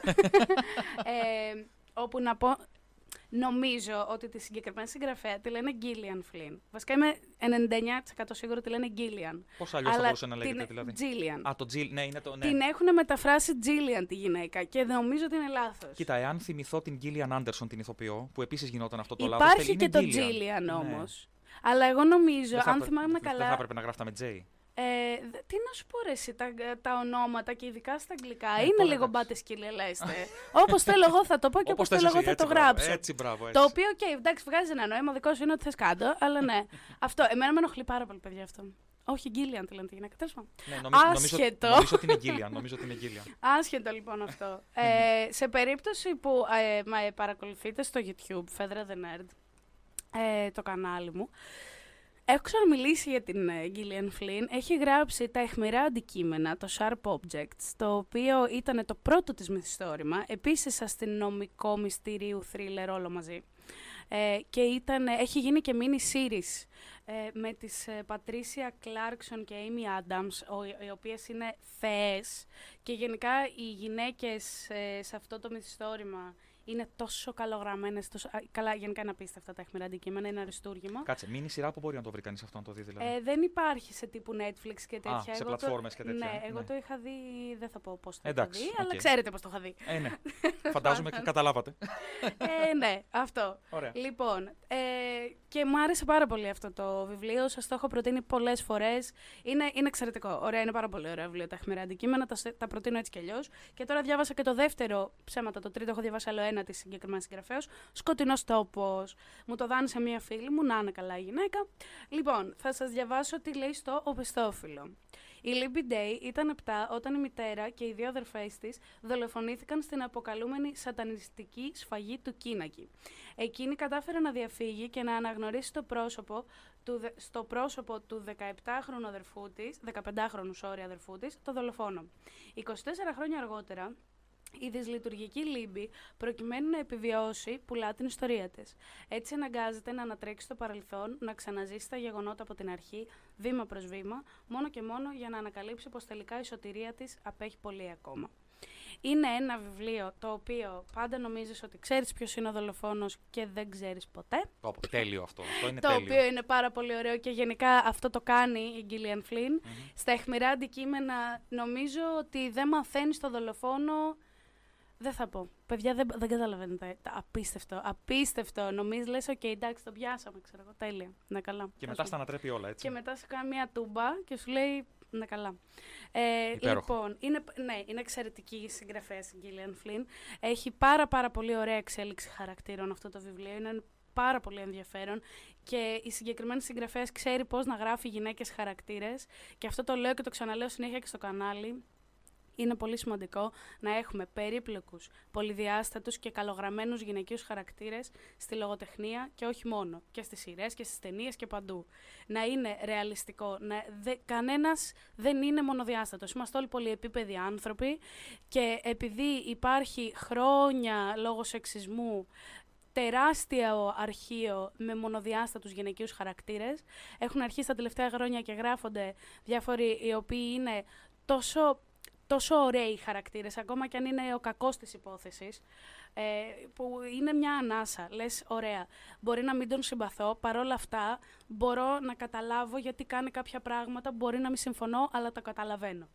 Ε, ή το οτιδήποτε άλλο, ρε παιδί μου. Είναι, είναι πολύ πολύ σημαντικό να υπάρχουν τέτοιοι χαρακτήρες και η Gillian Flynn κάνει εξαιρετική δουλειά στο να προσθέσει σε αυτούς τους χαρακτήρες να υπάρχουν περισσότεροι, περισσότερη εκπροσώπηση, περισσότερης, με, μεγαλύτερης γκάμας γυναικών. Ωραία. Είναι πάρα πολύ ενδιαφέρον αυτό το κείμενο. Ε, είναι έτσι creepy και σε κρατάει λίγο σε, σε μια εγρήγορση. Προσωπικά το διάβασα, διάβασα νομίζω το πρώτο μισό αρκετά αργά, γιατί ήμουν σε μια φάση που δεν διάβαζα πολύ εκείνη την περίοδο. Και μετά το μισό, εκεί στη, στη μέση και μετά, το διάβασα σε μια μέρα. Δεν μπορούσα Τόσο να το πολύ. αφήσω. Ναι, Ναι. ναι, ναι. 400 σελίδες νομίζω στο σύνολο. Α, Νομ- Μπράβο. Κάπου εκεί, ναι. Είναι απίστευτο, είναι απίστευτο. Κάνει, πηγαίνει back and forth ε, χρονολογικά στην περίοδο που δολοφονήθηκε η οικογένειά της και στο τώρα ε, και βλέπεις ας πούμε πώς ε, εξελίχθηκαν κάποια πράγματα. Ε, το έδωσα, αν δεν κάνω λάθος, 5 στα 5. Είναι πάρα πάρα πολύ καλό. Ένα πράγμα μόνο με χάλασε, λίγο στο τέλος. Ε, ήταν λίγο βιαστικά κάποια συγκεκριμένα γεγονότα γραμμένα. Παρ' όλα αυτά, οκ, τύπου δεν, δεν σε χαλάει ιδιαίτερα. Εντάξει. Ε, αλλά ναι, αυτό. και το έχει άσπρες σελίδες. η συγκεκριμένη έκδοση. Αλλά είναι πάρα πολύ ωραίο. Είναι πάρα πολύ ωραίο, πραγματικά. Και εγώ το έχω πει ότι τα thriller και τα τρόμου και αυτά είναι τα αγαπημένα μου για καλοκαίρι. Οπότε πέρασα τέλεια. Ταιριάζει, ταιριάζει. είναι Ταιριάζει, αλήθεια, ρε, ταιριάζουν. δεν ξέρω Ταιριάζουν, γιατί. Ταιριάζουν Για ποιο σατανικά. Για σατανικά. ποιο λόγο, μπορείς να με εξηγήσεις, για ποιος λόγο; Καλοκαίρι γιατί- και τρόμου. Ποιος ξέρει, γιατί είμαστε πιο χαλαροί γενικά το καλοκαίρι, οπότε σε συγκλονίζουν λίγο παραπάνω αυτού του τύπου τα βιβλία. Εγώ αυτό καταλαβαίνω. Γιατί αυτά Ω. θεωρητικά θα ταιριάζαν το χειμώνα. Ναι. Θεωρητικά. Αλλά το καλοκαίρι που είσαι πιο χαλαρός και μπορείς να, να βιώσεις καλύτερα μια Φαντάζεσαι τέτοια αυτό ιστορία. να είναι θέμα marketing. Μπορεί. Μπορεί. Το έχω σκεφτεί αυτό, γι' αυτό το λέω. Εγώ το έχω πει και θα το ξαναπώ και θα το λέω πάντα. Για όλα αυτά ο καπιταλισμός. Μα ισχύει. Λοιπόν. Παρ' όλα αυτά, η Gillian Flynn γράφει εξαίρετα. Είτε είναι θέμα marketing ή όχι. Έχω Οποιοδήποτε δει- θέμα, ναι, δεν έχει να κάνει. Η γραφή τα... της είναι, εντάξει. Ναι, τα αιχμηρά αντικείμενα τα διάβασα χειμώνα, κατά χείμωνα. Ορίστε. Εντάξει, Ναι, μια ναι. χαρά, εξαιρετικό. μια χαρά με φρίκαρε αυτό το βιβλίο. Δεν μπορούσα να κοιμηθώ τα βράδια. Υπέροχα γενικά. Λοιπόν, πες μου λίγο για το φεστιβάλ. Σήμερα παρουσίαζες και εσύ την ποιητική σου συλλογή, σωστά; Ναι, ναι, τα χέρια, χέρια μου. μου. Ω Νίκη Άντριους, εκεί με το άλλο το. Ναι, ναι, ναι. Έχουμε 10 έτσι. Τα 15 ονόματα να Ναι, βρίσκονται. ναι. Λοιπόν. Ε, να πούμε κιόλας ότι κάπου εδώ πέρα που λέμε για ονόματα, να πούμε ότι το καλύτερο παρατσούκλι που μου έχουν βγάλει ποτέ είναι το Άφημί. Άφη Μου το μη; είχε βγάλει ένας πρώην φίλος μου, Ανδρονίκη Φέδρα Μανουρά. Τέλειο. Άφημη. εσύ, τέλειο. Αφημί, τέλειο. Νομίζω ότι πρέπει να το υιοθετήσεις. Ό,τι καλύτερο. Με λένε στο Twitter Άφημί. να, σε λένε, αφ- να σε λένε αφημί και να σου δίνουν εισφορά. Από τέτοια τύχη. Λοιπόν, σήμερα παρουσίασες την ποιητική σου συλλογή Ναι, και ναι. εσύ μίλησες και για το βιβλίο. Έκανες κάτι και Μίλησα- στο βιβλίο του Κυριάκου. Ναι, έκανα. Ε, είπα το παραμυθάκι. Είπες το πα- είπες Ένα το παραμύθι. κομμάτι του παραμυθιού. Το είχαμε έτσι οργανώσει να είναι ωραίο. Ήμασταν... Κάναμε, κάναμε ωραία δουλίτσα με τον Κυριακό. Ε, και ήμουνα και είπα και πέντε λόγια για την Ισαβέλα Πρίτσα και για το βιβλίο της στο Καρπενόκτεμ, το οποίο είναι ένα πάρα πολύ ωραίο κείμενο. Εις- Ε, Συμφωνώ απόλυτα γι' αυτό. Ναι, είναι απόλυτα. πάρα πολύ ωραίο. Πάρα Πολύ πολύ ωραίο. ωραίο. Και δεν είναι η πρώτη φορά που με καλεί η Ισαβέλα να μιλήσω για τα βιβλία της. Έχετε ξανακάνει δουλίτσε. Ναι, έχουμε ξανακάνει δουλίτσες Αμέ. στο παρελθόν. Πριν από αρκετούς μήνες ε, ήμουν ομιλήτρια πάλι στο, για να παρουσιάσει τα βιβλία της από έναν άλλον εκδοτικό και είχα πάει πάλι να μιλήσω μαζί μα- και με κάποια άλλα άτομα για τα βιβλία της. Και είτε είχαμε περάσει υπέροχα, ήταν στο Rockwood, στο κέντρο, ήταν πάρα πολύ ωραία εκδήλωση αυτή. Ε, οπότε ναι, δεν είναι η πρώτη φορά που συνεργάζομαι με την Ισαβέλα, τη Θεάρα, την αγαπώ σαν ε, είναι υπέροχη συνεργάτηδα. Ε, οπότε ναι, είναι πολύ καλά. Και είμαι γενικά στο φεστιβάλ, ξέρεις, δουλεύω από εδώ και από εκεί, οπότε ε, πέρα από τις παρουσιάσεις είμαι, είμαι εδώ. Είσαι, είσαι εδώ, είσαι παντού. Εντάξει, το ξαναλέμε για άλλη μια φορά. Είμαστε σήμερα εδώ, αλλά είμαστε εκεί στην ουσία. ναι. Ε, διότι οι φωνές που ακούτε είναι η φαντασίωσή σας. Ε, είναι, είναι, το, είναι το, το ποθητό που έχετε να μας ακούτε. Αλλά ε, όσοι σήμερα έρθετε στο Περιστέρι, στο Θέατρο Τεχνών, θα μας δείτε από κοντά, θα έχετε την ευκαιρία να μας γνωρίσετε, να μας αγγίξετε, να μας νιώσετε πιο Oh κοντά my σήμερα. God. Πάρτε πρώτα τη συγκατάθεσή μας πριν μας αγγίξετε. Ευχαριστώ. Και να, ναι, εντάξει, και, να, και να αφήσετε αυτή τη φαντασίωση που σας οδηγεί τώρα να ακούτε τις φωνές μας ραδιοφωνικά εδώ στον Police View. Α, σήμερα ελπίζουμε να Να σας σου δούμε πω, τι- πραγματικά. Τι λέει στον κόσμο, θα μας κάνουν μήνυση. Τι Ποιος είναι θα αυτά μας που τους κάνει λέει. Γιατί, ίσα ίσα, γιατί. Μιλάγαμε τόση ώρα για σεξουαλικότητα και για τέτοια. Δεν μπορώ, εντάξει. Εντάξει, ναι, οκ, και αυτά είναι φυσιολογικά πράγματα. Ποιες φαντασιώσεις λέει στον κόσμο; Πάει, θα το κλείσουμε το μαγαζί. Τέλος πάντων, μέχρι τις 11 το βράδυ θα είμαστε στο περιστέρι και θα σας περιμένουμε και να σας κάνω από τώρα την αποκάλυψη ότι η επόμενη εκπομπή. Εδώ τα καλά βιβλία που θα παιχτεί σε δύο Σάββατα από τώρα, τι μέρα θα έχουμε, δεν θυμάμαι, δεν μπορώ να το δω, τώρα βαριέμαι. θα είναι εξ ολοκλήρου γραμμένη στο φεστιβάλ, στο πρώτο φεστιβάλ ε, εικόνα, λόγου και εικόνας που τρέχει σήμερα. Οπότε να περιμένετε πάρα πολλές ωραίες εκπλήξεις, δηλώσεις από τους γαλαρόλικους, τους αγαπημένους και από, τους, ε, ε, και από τις εκδόσεις Κάμπια, από τους μουσικούς που θα παίξουν σήμερα στο φεστιβάλ αυτό. Και από Θα- όλους εσάς και από όλους, ε- αυτό το άφησα για το τέλος. Και από όλους εσάς που θα μας πείτε πόσο καλά περνάτε εκεί μαζί μας. Αχ, ναι. Λοιπόν, Φέδρα, σε ευχαριστώ πάρα, πάρα πολύ για την παρουσία σου σήμερα στην εκπομπή. Ε, αλλά πριν σε αφήσω να φύγεις, θέλω να μιλήσουμε λίγο και για τον ε, Πυθαγόρα. Βεβαίως. Θα ακούσουμε τη συνέντευξη που του έκανες ε, στην Θεσσαλονίκη. Τον Ναι. συνάντησες εκεί στο, σε ένα, στο σπίτι; Ναι, ναι. Ε, στη Θεσσαλονίκη έχω συγγενείς Οκ. και πάω συχνά. Και Να το έχω... ξέρετε αυτό. ναι, όχι, μα το, το κάθε φορά που πάω Θεσσαλονίκη το λέω. Δηλαδή είμαι εδώ, πάμε. Και τώρα που πήγα πάνω το καλοκαίρι, γνώρισα και πέρα από τον Πυθαγόρα που τον είχα γνωρίσει. Τον ήξερες, ναι. Ναι, τον ήξερα και κάναμε τη συνέντευξη. Γνώρισα και μια άλλη κοπέλα που έχει και αυτή κανάλι στο YouTube και μιλάει για βιβλία και είναι ένα υπέροχο πλάσμα. Το κανάλι της λέγεται Βιβλιαράκια. Να το τσεκάρετε, είναι πολύ ωραίο. Οπότε γενικά κάθε φορά που πάω Θεσσαλονίκη κάτι γίνεται. Την αγαπώ πολύ αυτή την πόλη. Ε, λοιπόν, η θεία μου, μία από τις δύο θείες μου που μένουν πάνω, έχει μια γάμ. έχει μια πάρα πολύ ωραία Μισό λεπτό να βάλω το Χ18 πάνω δεξιά στην οθόνη. Περιμένετε. έχει μια πάρα πολύ ωραία βεράντα. Μάλιστα. Ωραία. Και βγήκαμε στη βεράντα με τον Πυθαγόρα και γυρίσαμε τη συνέντευξη. Ε, και μετά μπήκαμε μέσα στο σπίτι. Μ' αρέσει γιατί που του το λες και στη συνέντευξη. Μου έχει πει ο Δημήτρης να μην βρίζω. Και μετά μπήκαμε μέσα γιατί είχε φύγει το φως και γυρίσαμε δύο βίντεο. Το ένα για το κανάλι μου και το άλλο για το κανάλι του δικό του. Πυθαγόρα. Ναι, ναι, το είδα. είναι και τα δύο πάνω, μπορείτε να πάτε να τα δείτε. Το κανάλι του Πυθαγόρα είναι Πυθαγόριο Θεώρημα. Μπορείτε να το δείτε και το δικό μου βίντεο που είναι εκεί και το δικό του που είναι στο κανάλι μου. Είναι πάρα πάρα πολύ ωραία. Στο δικό του βίντεο λέμε Ε, προτείνουμε ένα στον άλλο βιβλία να διαβάσουμε που μας αρέσουν πολύ και επίσης ε, λέμε βιβλία τα οποία δεν μας άρεσαν καθόλου για να τα αποφύγει ο άλλος και, ε, και το συζητάμε. Ωραίο και και στο, αυτό, ωραίο ναι. και αυτό, έχεις πλάκα. Και στο δικό μου κανάλι προτείνουμε queer λογοτεχνία και είναι επίσης πάρα πολύ ενδιαφέρον. Οπότε μπορείτε να δείτε και αυτά μετά που θα ακούσετε αυτή την πάρα πολύ ωραία κατά Ωραία τη γνώμη συνέντευξη, μου, πραγματικά. συνέντευξη. Πολύ ωραίο. Εγώ πέρασα πάρα πολύ καλά. Γενικά πέρασα καλά με τον Πυθαγόρα, οπότε ναι. Αυτά λοιπόν. Ε, θεώρησα ότι ήταν πολύ καλύτερο να μας εισάγει την συνέντευξη με τον ε, Πυθαγόρα Ελευθεριάδη η Φέδρα, γιατί η Φέδρα του πήρε τη συνέντευξη. Και από τη μεριά μου να τον ευχαριστήσω και εγώ πάρα πολύ που έδωσε συνέντευξη έτσι στο, στην Ναι. εκπομπή εδώ τα καλά βιβλία και μίλησε στη Φέδρα. Τον ευχαριστούμε πραγματικά, του στέλνουμε την αγάπη μας και κάθε επιτυχία. Από ό,τι θα ακούσετε στη συνέντευξη, ετοιμάζει και το δεύτερο Ναι, βιβλίο του, ναι, αλλά ναι. για το πρώτο ειδικά το τι θυμάσαι από το θάνατό σου που το είχαμε συζητήσει και στην εκπομπή Ναι, παλιότερα. μα είναι πέρσι. πάρα πολύ ωραίο. Είναι πάρα πολύ ωραίο. Και έχει βιβλίο. πάρα πολύ ωραίο θέμα κοινωνικό και πολύ βαθιά συναισθηματικό, πραγματικά. Θα σας τα πει τώρα σε λίγο ο Πυθαγόρας. Ναι. Φέδρα, σε ευχαριστώ πάρα, πάρα και εγώ πολύ. ευχαριστώ και Πολλά- χαίρομαι πάρα πολύ που κάνω τον τεμπούτο μου και εγώ με τη πρώτη μου συνέντευξη σε αυτή την Έτσι. εκπομπή. Καιρός ήταν. πολλά, πολλά, πολλά, πολλά φυλάκια. Θα λοιπόν, τα πούμε, εμείς φιλάκια. προχωράμε με Cure και μετά ο Πυθαγόρας Ελευθεριάδης.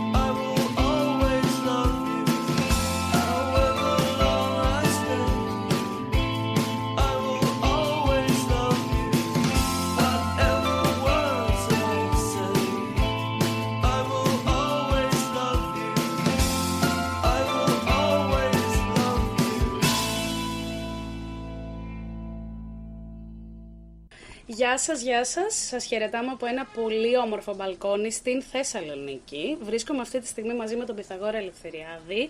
Γεια σου Πιθαγόρα. Γεια σου Φέδρα. Τι κάνεις; Καλά, ευχαριστώ πολύ που με φέρατε και με φιλοξενείτε στο Εννοείται. ραδιόφωνο σας. Χαρά μας, χαρά μας. Λοιπόν, σήμερα θα μιλήσουμε για τον Πιθαγόρα γενικά και για συγκεκριμένα για το βιβλίο του. Ω, Δεν ξέρω γιατί, επειδή κοιτά- είμαστε είμαστε κοντά. Να μην τρέπεσαι καθόλου γιατί το βιβλίο σου είναι υπέροχο. Είναι ήδη στην τέταρτη έκδοση. Πριν πούμε το οτιδήποτε άλλο, πώς νιώθεις που είσαι στην τέταρτη έκδοση το βιβλίο σου; Η αλήθεια είναι ότι δεν το συνειδητοποιώ όταν, όταν μιλάμε για αριθμούς, όταν μου λένε είναι στη τέταρτη έκδοση. Συνειδητοποιώ, ε, ξέρεις, όχι συνειδητοποιώ, βιώνω τη χαρά όταν ε, δέχομαι feedback από τον κόσμο που το διαβάζει. Ναι. Αυτό. Τέλεια. Ναι. Λοιπόν, το βιβλίο του Πιθαγόρα είναι το «Τι θυμάσαι από το θάνατό σου». Είναι ένα πάρα πολύ ωραίο βιβλίο, το οποίο το διάβασα και το λάτρεψα και το προτείνω γενικά σε όποιον μου ζητήσει κάτι το οποίο έχει να κάνει με το βιβλίο σου, μου λέει ήθελα το τάδε θέμα, λέω «Α, αυτό να διαβάσεις». είναι πάρα πολύ ωραίο. Για πες μας δύο λόγια για το βιβλίο σου. Λοιπόν, αρχικά να σε ευχαριστήσω γιατί και το βίντεο που είχες κάνει στο YouTube ήταν υπέροχο. να πάτε να το δείτε. Δεν μπορούμε να αφαιρήσουμε και καρτέλα εδώ τώρα. Είναι άλλο μέσο. Δεν ξέρω να το χειριστώ. Ε, λοιπόν, το τι θυμάσαι το θάνατό σου ουσιαστικά είναι το κόνσεπτ, ας πούμε, σαν την επιστροφή από τον θάνατο στη ζωή, σαν μια δεύτερη ευκαιρία. Ε, ο Αχιλέας είναι νεκρός και αυτό το ξέρουμε ήδη από την πρώτη σελίδα, δεν είναι δηλαδή spoiler, δεν κάνουμε spoiler. Και μια φωνή από το σκοτάδι, μια άφυλη οντότητα, του λέει ότι μπορείς να επιστρέψεις στην ζωή σου και να αλλάξεις μόνο μία κίνηση. Τις συνέπειες όμως, τις οποίες δεν θα μπορέσεις εσύ να συνεχίσεις να ζεις για να τις βιώνεις, αλλά θα επηρεάσουν όλα τα άτομα τα οποία τους αφορά αυτή η κίνηση. Οπότε ο Αχιλέας επέλεξε να επιστρέψει, βασικά να διηγηθεί την ιστορία του α- εκείνο το καλοκαίρι που ήταν στο στρατό και ο διοικητής του του είπε ότι ήταν ο μοναδικός από όλους τους στρατιώτες που γνώριζαν την νοηματική γλώσσα, την ελληνική νοηματική γλώσσα και ότι θα έρθει ένα αγόρι από το Λονδίνο, μισός Έλληνας και μισός ας πούμε Λονδρέζος, ο Έντουαρτ, που είναι κοφός. Οπότε θα πρέπει ο Αχιλέας να γίνει ο διερμηνέας του γιατί είναι ο μοναδικός που ξέρει την νοηματική. Ωραία. Αυτό είναι το. Αυτό η είναι αρχή. γενικά το Ναι, premise, αυτό, ρε παιδί μου. ναι. Και είναι η ιστορία αυτών των δύο ανθρώπων και των οικογενειών τους. Γενικά Ναι. το ότι κυρίως με τον Αχιλέα, ας πούμε, ασχολείται Ναι. σαν οικογένεια το βιβλίο. Ε, ήθελα να σε ρωτήσω γιατί επέλεξες να, να βάλεις την ε, αναπηρία σαν πολύ βασικό κομμάτι του βιβλίου. Ξέρεις τι, αυτό ειλικρινά, επειδή μου το έχουν ρωτήσει, δεν μπορώ να σου πω συγκεκριμένα ότι μου ήρθε. μ, Δεν ξέρω, ότι είχα κάποιον, γιατί μου λένε είχες κάποιο κοφό στην οικογένειά σου; Δεν είχα. Ήθελα από πάντα να μάθω την νοηματική, η οποία δυστυχώς είναι αρκετά ακριβή.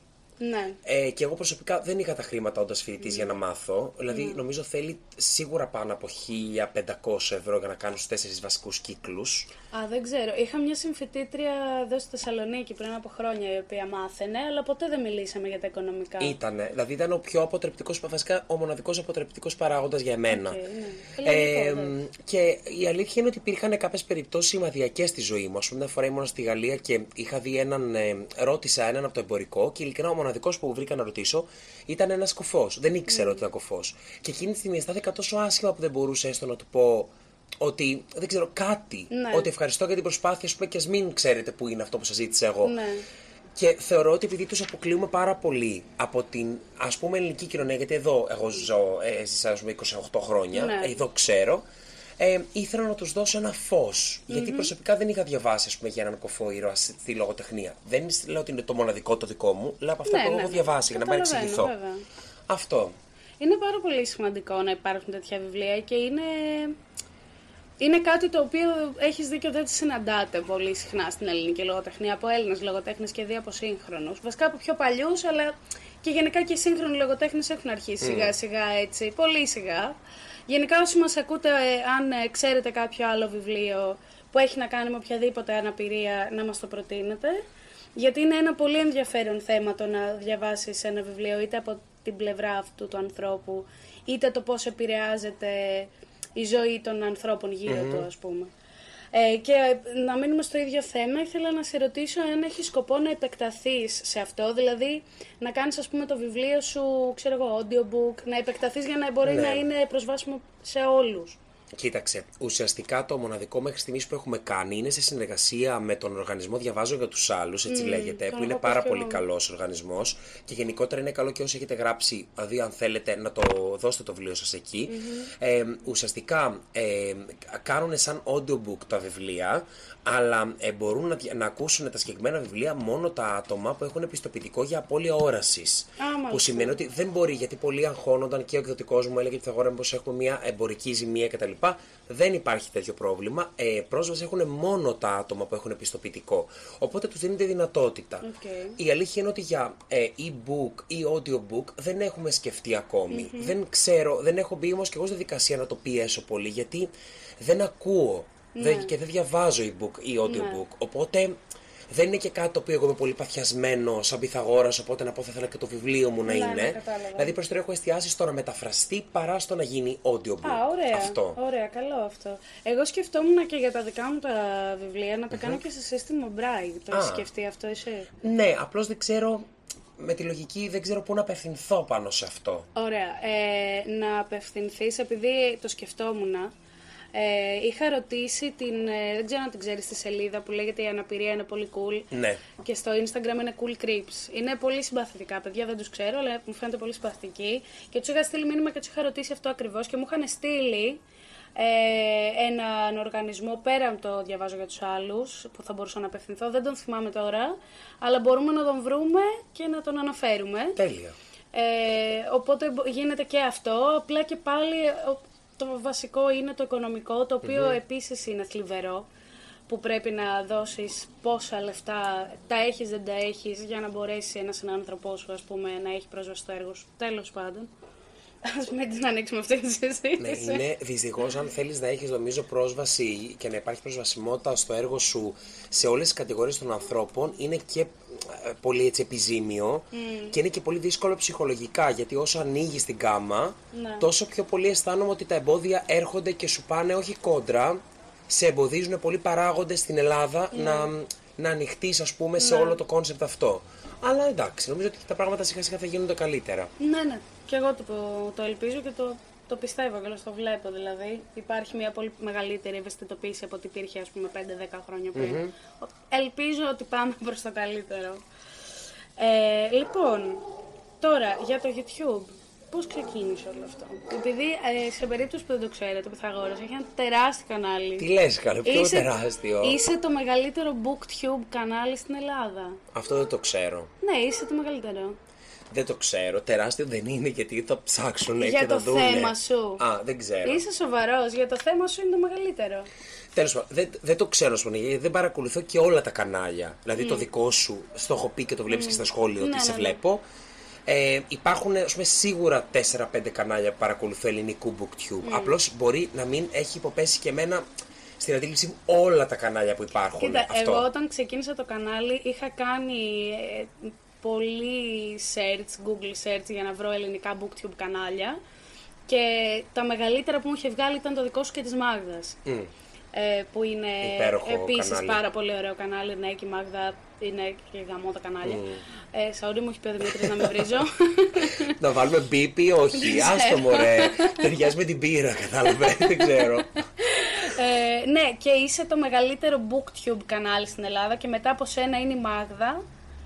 Ε, και είναι νομίζω άλλο ένα που έχει πολλά και μετά είμαι εγώ ή πρώτα εγώ και άλλο ένα. Δεν ξέρω, μα, Είμαστε ε, στην δεν- τριάδα, ρε παιδί μου. Μπράβο μας, Φέδρα! Θα παίξει εθνικό σύμβουλος, ας πούμε, έτσι με ναι, δικιού εννοείται, σημαία. Να σηκωθούμε Οκ. όλοι, πάμε. Please Οκ. rise.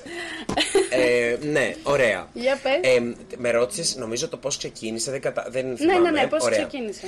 Λοιπόν, εμ, κοίταξε, α, ξεκίνησε μέσα στον COVID η όλη κατάσταση, το πρώτο lockdown, όπου είχα πολύ χρόνο και επειδή έχω έναν ψυχαναγκασμό, αισθανόμουν ότι δεν μπορώ απλώς να. Γιατί ήταν η στιγμή που τελείωσε το βιβλίο το πρώτο και το έστειλα στους εκδοτικούς. Ήταν η τυχερή περίοδος έτσι που Ναι, ναι. με το που το έστειλα τρεις μέρες μετά βγήκε καθολικό lockdown. Οπότε Α, κάποιοι ωραία. δεν είδανε καν ποτέ το βιβλίο. Τέλεια. Ε, Τέλος πάντων, μετά από την τύχη, αποφάσισα να κάνω κι εγώ έτσι ένα. Δεν ξέρω, ρε παιδί μου, ένα χόμπι. Είχες ήδη όμως ε, Το ακολούθησε πολλούς Instagram. στο Instagram. Ναι, το Instagram το είχα.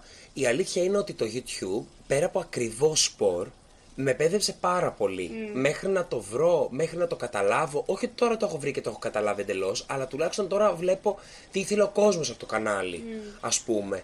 Ε, μ, οπότε είπα στην αρχή, ας κάνω ένα βίντεο, όχι για βιβλία. Ήταν Ναι. ειλικρινά απλώς. Στην αρχή ναι, όχι, τα είχα δει τα πρώτα σου. Ήταν και το δεν Harry ήταν για Potter το βιβλία, ένα, ναι. ναι. Το άλλο ήταν, είχα πει στο πρώτο βιντεάκι, ας πούμε, όταν έλεγα Γεια σας με αυτό, έλεγα θα μιλάμε για βιβλία, για θέματα ψυχολογίας Ναι. και για συμβουλές. Εμένα μου αρέσει όλο αυτό Οκ. το κόνσεπτ. Οπότε το πρώτο νομίζω ήταν για τα κιλά, που ήταν τότε το καλοκαίρι και άρχισα να ακούω όλο για την παχυσαρκία και για τα κιλά και χάσε κιλά και έκανε six pack Ναι, και ναι, τα ναι. είχα πάρει στο κρανίο. Οπότε λέω θα κάνω αυτό το βίντεο. Ωραία. Και μετά λίγο μπλόκαρα γιατί όταν κατάλαβα ότι. Γιατί το YouTube θεωρώ ότι είναι μια πολύ σκληρή πρα- ε, πλατφόρμα. Δηλαδή ότι πολλοί ψεύτικοι λογαριασμοί, τότε μετά τις likes, μπορεί Ναι. ένας να έχει 5 accounts και όλο αυτό. Πριν καν το δοκιμάσω, με έπνιξε και είπα στο σταματάω. Οπότε Ναι. βγάζω ένα story και λέω: Παιδιά, να ξέρετε, σταματάει ως με το YouTube. Έχω βγάλει ένα βίντεο, αλλά μέχρι εκεί. Και το κομμάτι του editing μου φαίνεται πολύ δύσκολο. Ναι, ναι, ναι. Ε, και κάποιοι μου είπαν ότι ξέρεις τι είναι άδικο γιατί μας λες ότι θα κάνεις IGTV βίντεο στο Instagram, αλλά εγώ δεν έχω Instagram. Οπότε εμένα μου άρεσε το πρώτο σου βίντεο και μου έδωσε θάρρο να βγω ας πούμε, στην παραλία. Α, και ωραία. αυτό λέω ρε εσύ, δοκίμασέ το, ας πούμε. Έλα, ρε. Και το έκανα και έτσι συνεχίστηκε. Μπράβο. Αλλά ειλικρινά θεωρώ ότι άρχισε πάρα πολύ. Πολύ να πάρει μπρος. Δηλαδή για να φτάσω εγώ τους χιλιού συνδρομητές, τι να σου πω, πέρασε σίγουρα ένας χρόνος. Ναι. Που θεωρητικά με το μπουστάρισμα του Instagram και του Facebook δεν θα έπρεπε να περάσει Ναι, ναι, τόσο. ναι, εννοείται. Είχες ήδη following. Αλλά νομίζω ότι Ναι. απλώς δεν το είχα βρει και η- πλέον η ποιότητα. Τα κανάλια ξέρεις, έχουν τρομερή ποιότητα τα περισσότερα. Οπότε εγώ το ότι ήμουν από ένα κινητό, Ναι. ίσως δεν τους άρεσε και αυτό. ίσως επειδή σου λέω ξεκίνησα στην αρχή με τα κοινωνικά και μετά το πρώτο βίντεο που έκανα με βιβλία στο άσχετο, που ήταν τρία βιβλία που θα έσωσα τη φωτιά. Ναι. Βλέπω απότομα προβολές και λέω από πού και ως πού. Αυτό το παρατήρησα και εγώ, γιατί και εγώ, εγώ μέσα στην καραντίνα, στο πρώτο lockdown, ε, είχα ήδη κανάλι. Ναι, το θυμάμαι. Και μεγάλωσε πάρα πολύ όταν ξεκίνησα να μιλάω για βιβλία. Ναι. Γιατί είδα ε, αυτό που φαντάζομαι το είδες και εσύ, ότι υπάρχει πάρα πολύ μεγάλη ανάγκη στην Ελλάδα για τον αναγνώστη να έχει αυτό του τύπου media όσον αφορά τα βιβλία. Υπάρχει πάρα Ναι. πολύ στο εξωτερικό και εδώ δεν το έχουμε. Ναι. Και υπάρχει κόσμος ο οποίος δεν θα διαβάσει ας πούμε τα πιο γνωστά βιβλία και δεν μπορεί να βρει κριτικές για αυτά που θα ήθελε να διαβάσει, που δεν είναι πολύ γνωστά και υπάρχει ανάγκη γι' αυτό. Ναι. Υπάρχει ζήτηση μεγάλη για το βιβλίο. Και στο YouTube και στο Instagram, τώρα έχει ξεκινήσει και στο TikTok και ανεβαίνει. Ε, και δεν το περίμενα ούτε εγώ. Αλλά όντως με τα βιβλία. Για μένα είσαι βιβλία. Δηλαδή, στο έχω ξαναπεί ότι αν μου πεις δηλαδή ποια βίντεο της φέδρας σου μένουν, βιβλία και δεν θέλω να είμαι κακός, αλλά μου αρέσουν τα βιβλία που κράζεις τα βιβλία. ναι, δηλαδή, τα βίντεο εννοείται. που κράζεις. Ναι. γιατί νομίζω ότι τα έχουμε ανάγκη. Γιατί οι περισσότεροι, όχι οι περισσότεροι, δεν θέλω να γενικεύω, πολλά accounts είναι λογικό, επειδή μπορεί να υπάρχει μια οικονομική δυσκολία, Ναι. να μην θέλουν ή να στεναχωρήσουν τους εκδοτικούς ή να σταματήσουν τη συνεργασία τους με αυτούς. Γιατί πιστεύουν ότι αν γίνει μια αρνητική κριτική θα σταματήσει. Που εγώ προσωπικά δεν μου έχουν σταματήσει και α Ναι, έχω ούτε κάνει εμένα. αρνητική, ούτε σένα. Ναι, ναι. Ε, το γεγονός ότι κάπως λέει την αρνητική του άποψη, ίσως νομίζω ο κόσμος λέει ότι επιτέλους Ναι. κάπως μου λέει την αλήθεια. Είναι λίγο αναζωογονητικό. Ναι, την αλήθεια του βέβαια έτσι. Γιατί μπορεί Ναι. εσένα να μην σου άρεσε, εμένα να μου αρέσει παράδειγμα. Ναι, ναι, εννοείται, εννοείται. Αλλά νομίζω ότι το YouTube δίνει αυτό που δεν μπορεί να δώσει στο Instagram. Δηλαδή, ένα ε, description στο Instagram κάτω, μια περιγραφή μίας παραγράφου και μετά έχεις όριο λέξεων. Θέλω τόσο πολύ κάποιες φορές να παθιαστώ με τα βιβλία, να τα πω. Που, Ναι. Δηλαδή, να τώρα με το Σάγκι Μπέιν να σου πω που αυτό που έγραψα δεν έχει καμία σχέση με αυτό που θα πω στο κανάλι μου. Ναι, ναι, ναι. Οπότε θέλεις να μιλήσεις γι' αυτό. Mm. Κατάλαβες, είναι πιο άμεσο. Μίλα μας για το Σάγκι Μπέιν. Τέσσερα Θέλω- του έβαλα. Θέλω πολύ να το διαβάσω αυτό το βιβλίο. Θα σου αρέσει, απλώς πιστεύω ότι και εσύ θα έχεις κάποια. ε, Είναι πολύ καλό, αλλά. Α, κατάλαβα. Είναι πολλά τα λάθος τίτλος για μένα. Θα μπορούσε να είναι 150 σελίδες μείον. Να εστιάσεις περισσότερο στο Σάγκι Μπέιν και όχι στη μαμά του, γιατί εστίασε μόνο στη μαμά του για τον αλκοολισμό. Οκ. Αυτά τα τρία είναι τα χειρότερα για μένα. Οκ, Η όλη είναι οκ. και για την μετάφραση, αλλά εντάξει, εγώ δεν βρήκα τόσο πια λάθος που να με πετάξει έξω το κόνσεπτ, Οκ, ας πούμε. κατάλαβα. Αυτό. Άρα ε, περιμένουμε, έρχονται πράγματα στο κανάλι, ε.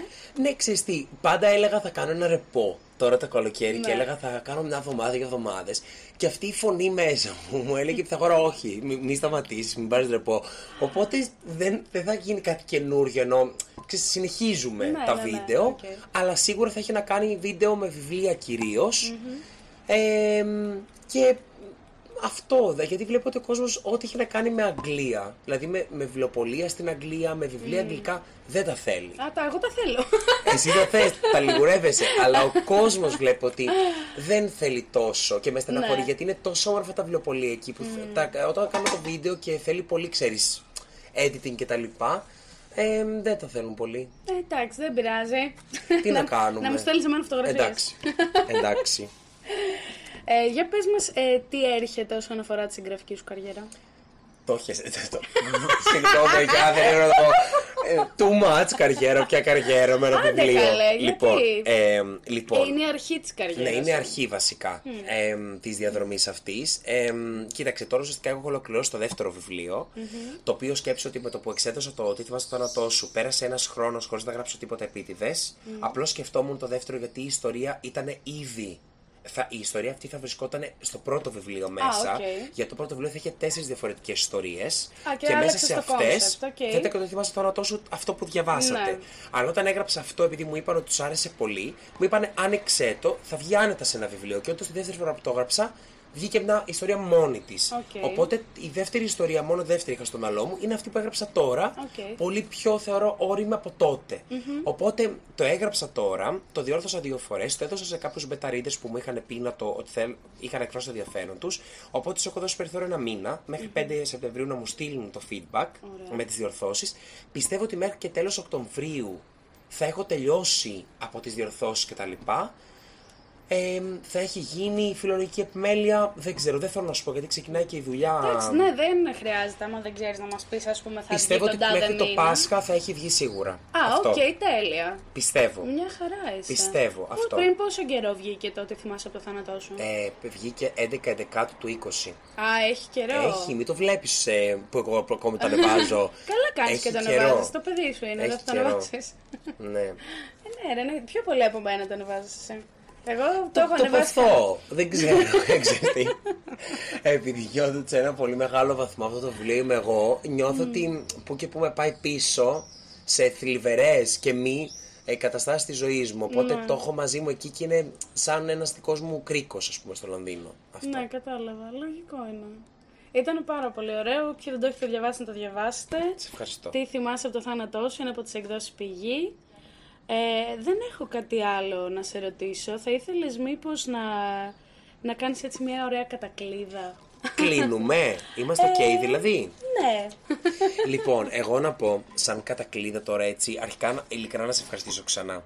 Το παλέψαμε πολύ και Ναι, αν όντως. θυμάσαι, δεν βγήκε την πρώτη φορά λάθος Ναι, δικό ναι, μου, ναι. ακύρωσε να την πει στο δεν, Πάσχα, δεν ήταν παιδιά. δικό σου το λάθος, αλλά Ναι, ναι. της αεροπορικής τέλος πάντων. Ναι. Ε, μ, θέλω να πω βασικά ένα πολύ μεγάλο ευχαριστώ σε άτομα τα οποία στήριξαν το βιβλίο ή την προσπάθεια αυτή που γίνεται με τα social, γιατί είναι μια προσπάθεια ειλικρινά που το ξέρει και η Φέντρα και όσοι ασχολούνται. Δεν φέρνει χρήματα και επίσης είναι πολύ δύσκολη με τη λογική του. Σου τρώει πάρα πολύ χρόνο και πάρα πολύ ενέργεια. Ναι. Και όταν έχεις τη δουλειά σου και δεν είσαι φοιτητής, είναι ακόμη πιο δύσκολο. Ναι. Και οι απαιτήσεις είναι πιο δύσκολες και από τον κόσμο. Θα σου πούνε ότι γιατί δεν διαβάζεις τόσο, διαβάζουν οι άλλοι και μπαίνουν στη σύγκριση και τους λες Ναι. ότι δουλεύω. Δεν είναι εύκολο αυτό να διαβάζω 8 βιβλία τη βδομαδα Ε, εγώ θέλω να ευχαριστήσω όλα τα άτομα τα οποία μου στείλανε μήνυμα για το βιβλίο. Κυρίως αυτά τα φοβισμένα υπέροχα πλάσματα που με έστελναν στο Instagram το βράδυ όταν το διάβαζαν και μου λέγανε για το δικό τους coming out, γιατί υπάρχει το queer, ας πούμε, στοιχείο μέσα. Πω, πω, Και ειδικά το σκέφτηκα και μαμάδες. ανατρίχιασα. Και ειδικά μαμάδες, Φέδρα. Μαμάδες που μου είπαν για το παιδί του ότι πλέον μπορώ να καταλάβω πώς μπορεί να αισθάνεται. Ω, έλα Ναι. ρε. Αυτό εμένα με, με συγκίνησε και είναι αυτό που όταν λες δεν αντέχω άλλο να γράφω γιατί είμαι κουρασμένος, γιατί η ζωή μου είναι beat, ε, σου δίνει όθηση το πότε θα βγει το επόμενο να πεις θα γράψω για όσους το διαβάσουν. Γιατί αυτό. Ε, ναι, ρε, εννοείται. Εννοείται, θα γράψεις για αυτούς που θα το διαβάσουν, θα γράψεις για αυτούς οι οποίοι θα ταυτιστούν με κάποιο χαρακτήρα ή με ένα κομμάτι της ιστορίας. Το Αυτό δεύτερο είναι εντελώς βέβαια διαφορετικό. Δηλαδή δεν έχει να κάνει με το κομμάτι του, Δεν έχει να του κάνει, queer δεν πειράζει. περιεχομένου τόσο. Έχει να κάνει με ένα παιδάκι. Αυτό μόνο το, α, έχουμε, το αφήνουμε εδώ, ας πούμε. Το οποίο δεν περνάει δυστυχώς καλά. Ναι, εντάξει. Αλλά ε, ναι. αυτό δεν σημαίνει ότι δεν, ε, δεν θα ταυτιστεί κάποιος. Ναι, πιστεύω ότι ναι. Εννοείται. Αυτό. Τέλεια, σε Σε ευχαριστώ. ευχαριστώ. Αχ, πιάσε κόκκινο. δεν ξέρω ούτε εγώ είμαι κόκκινο. σε ευχαριστώ, Πέδρα, που με Και κάλεσες. εγώ σε στην ευχαριστώ εκπομπή. πολύ που ήρθες. Να είσαι καλά. Πέρασα πολύ ωραία. Και τώρα θα ακούσουμε το τραγούδι το οποίο επέλεξε ο Πιθαγόρας για μας. Ευχαριστούμε πάρα πάρα πολύ και πάλι που ήσουν κοντά μας. Και επαναλαμβάνω, τι θυμάσαι από το θάνατό σου, Πιθαγόρας Ελευθεριάδης, από τις εκδόσεις Πηγή, να το διαβάσετε, είναι υπέροχο. Να το πάρετε και δώρο σε κάποιον, ο οποίος ε, ίσως με κάποιο τρόπο παλεύει λίγο με την ταυτότητά του, να το πω και έτσι. Είναι πολύ ωραίο, πολύ όμορφο και ευχαριστώ και για μία τελευταία φορά, γιατί πολλές φορές έχω ευχαριστήσει σήμερα, το Βυθαγόρα για τη συνέντευξη. Και εγώ. Καλή συνέχεια. Να είστε καλά.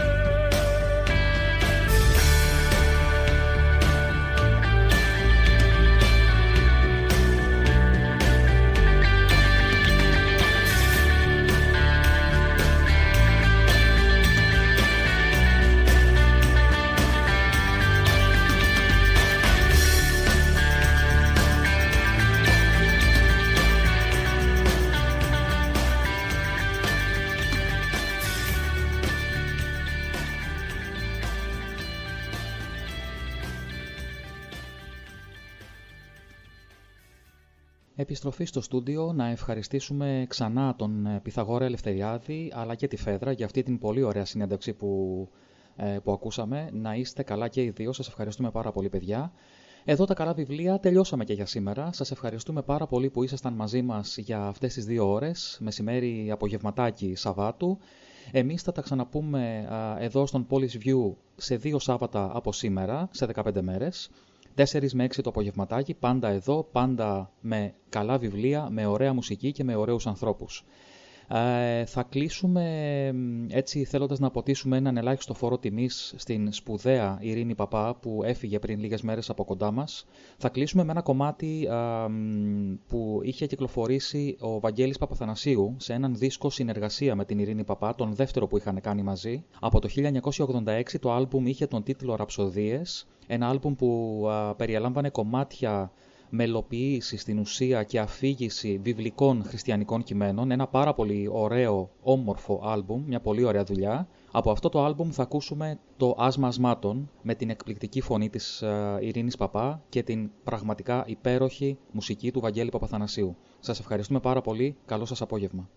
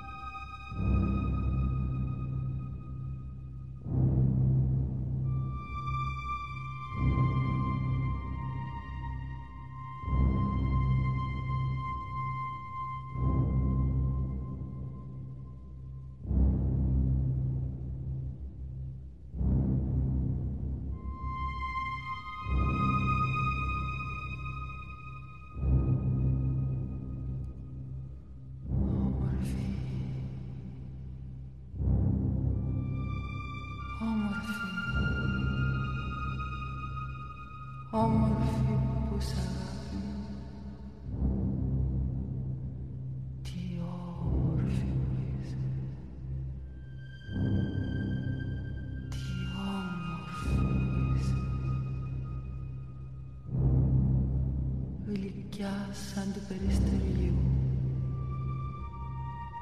και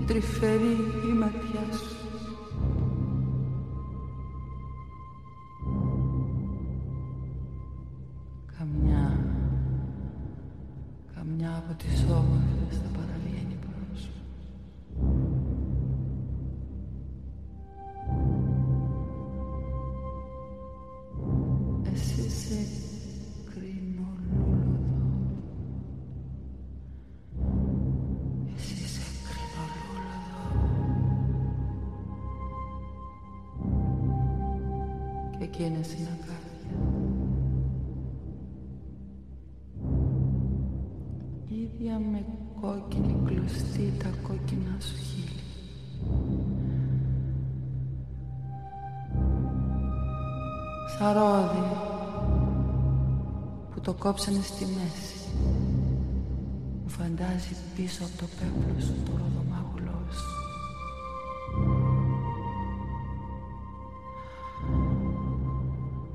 Τα δυο σου στήθια μοιάζουνε δίδυμα ζαρκαδάκια που να βουσκίσουν βγήκανε μες στα ανθισμένα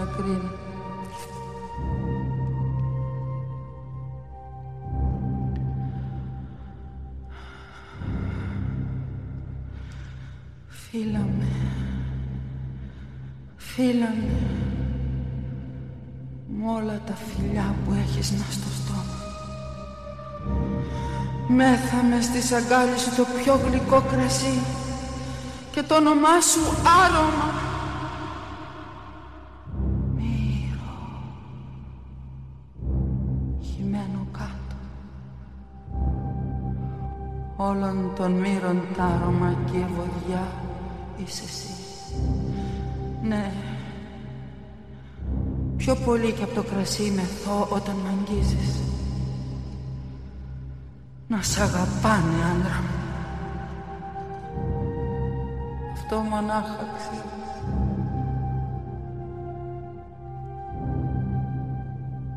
Όμορφη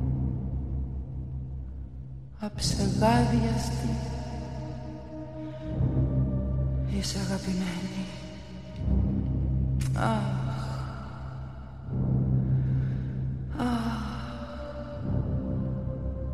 Μου έχεις κλέψει την καρδιά Αγάπη μου. Αδελφή μου. Με ένα σου βλέμμα μοναχά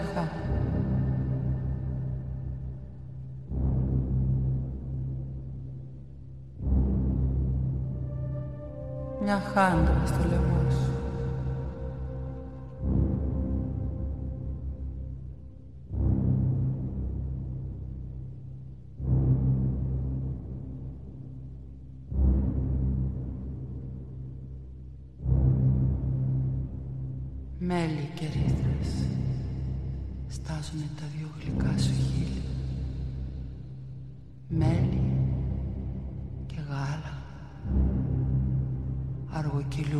αργοκυλούν στη γλώσσα σου από κάτω. Κήπος κλειστός ολάνθιστος είσαι αγαπημένη.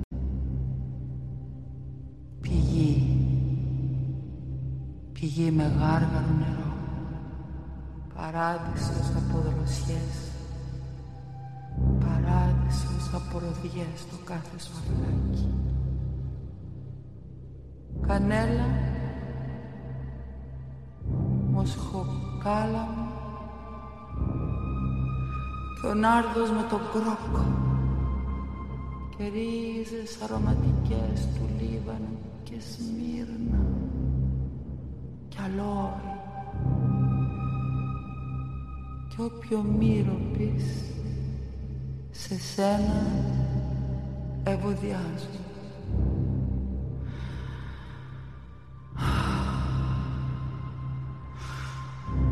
Σήκω βοριά, έλα με πια. Φύσα τα κλονιά μου να ξεχυθούν, να σκορπιστούν παντού οι ευωδιές μου.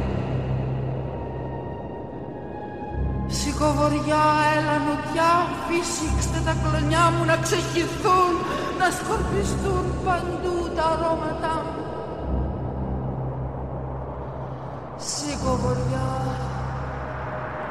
έλα νοτιά, φυσήξτε τα κλονιά μου.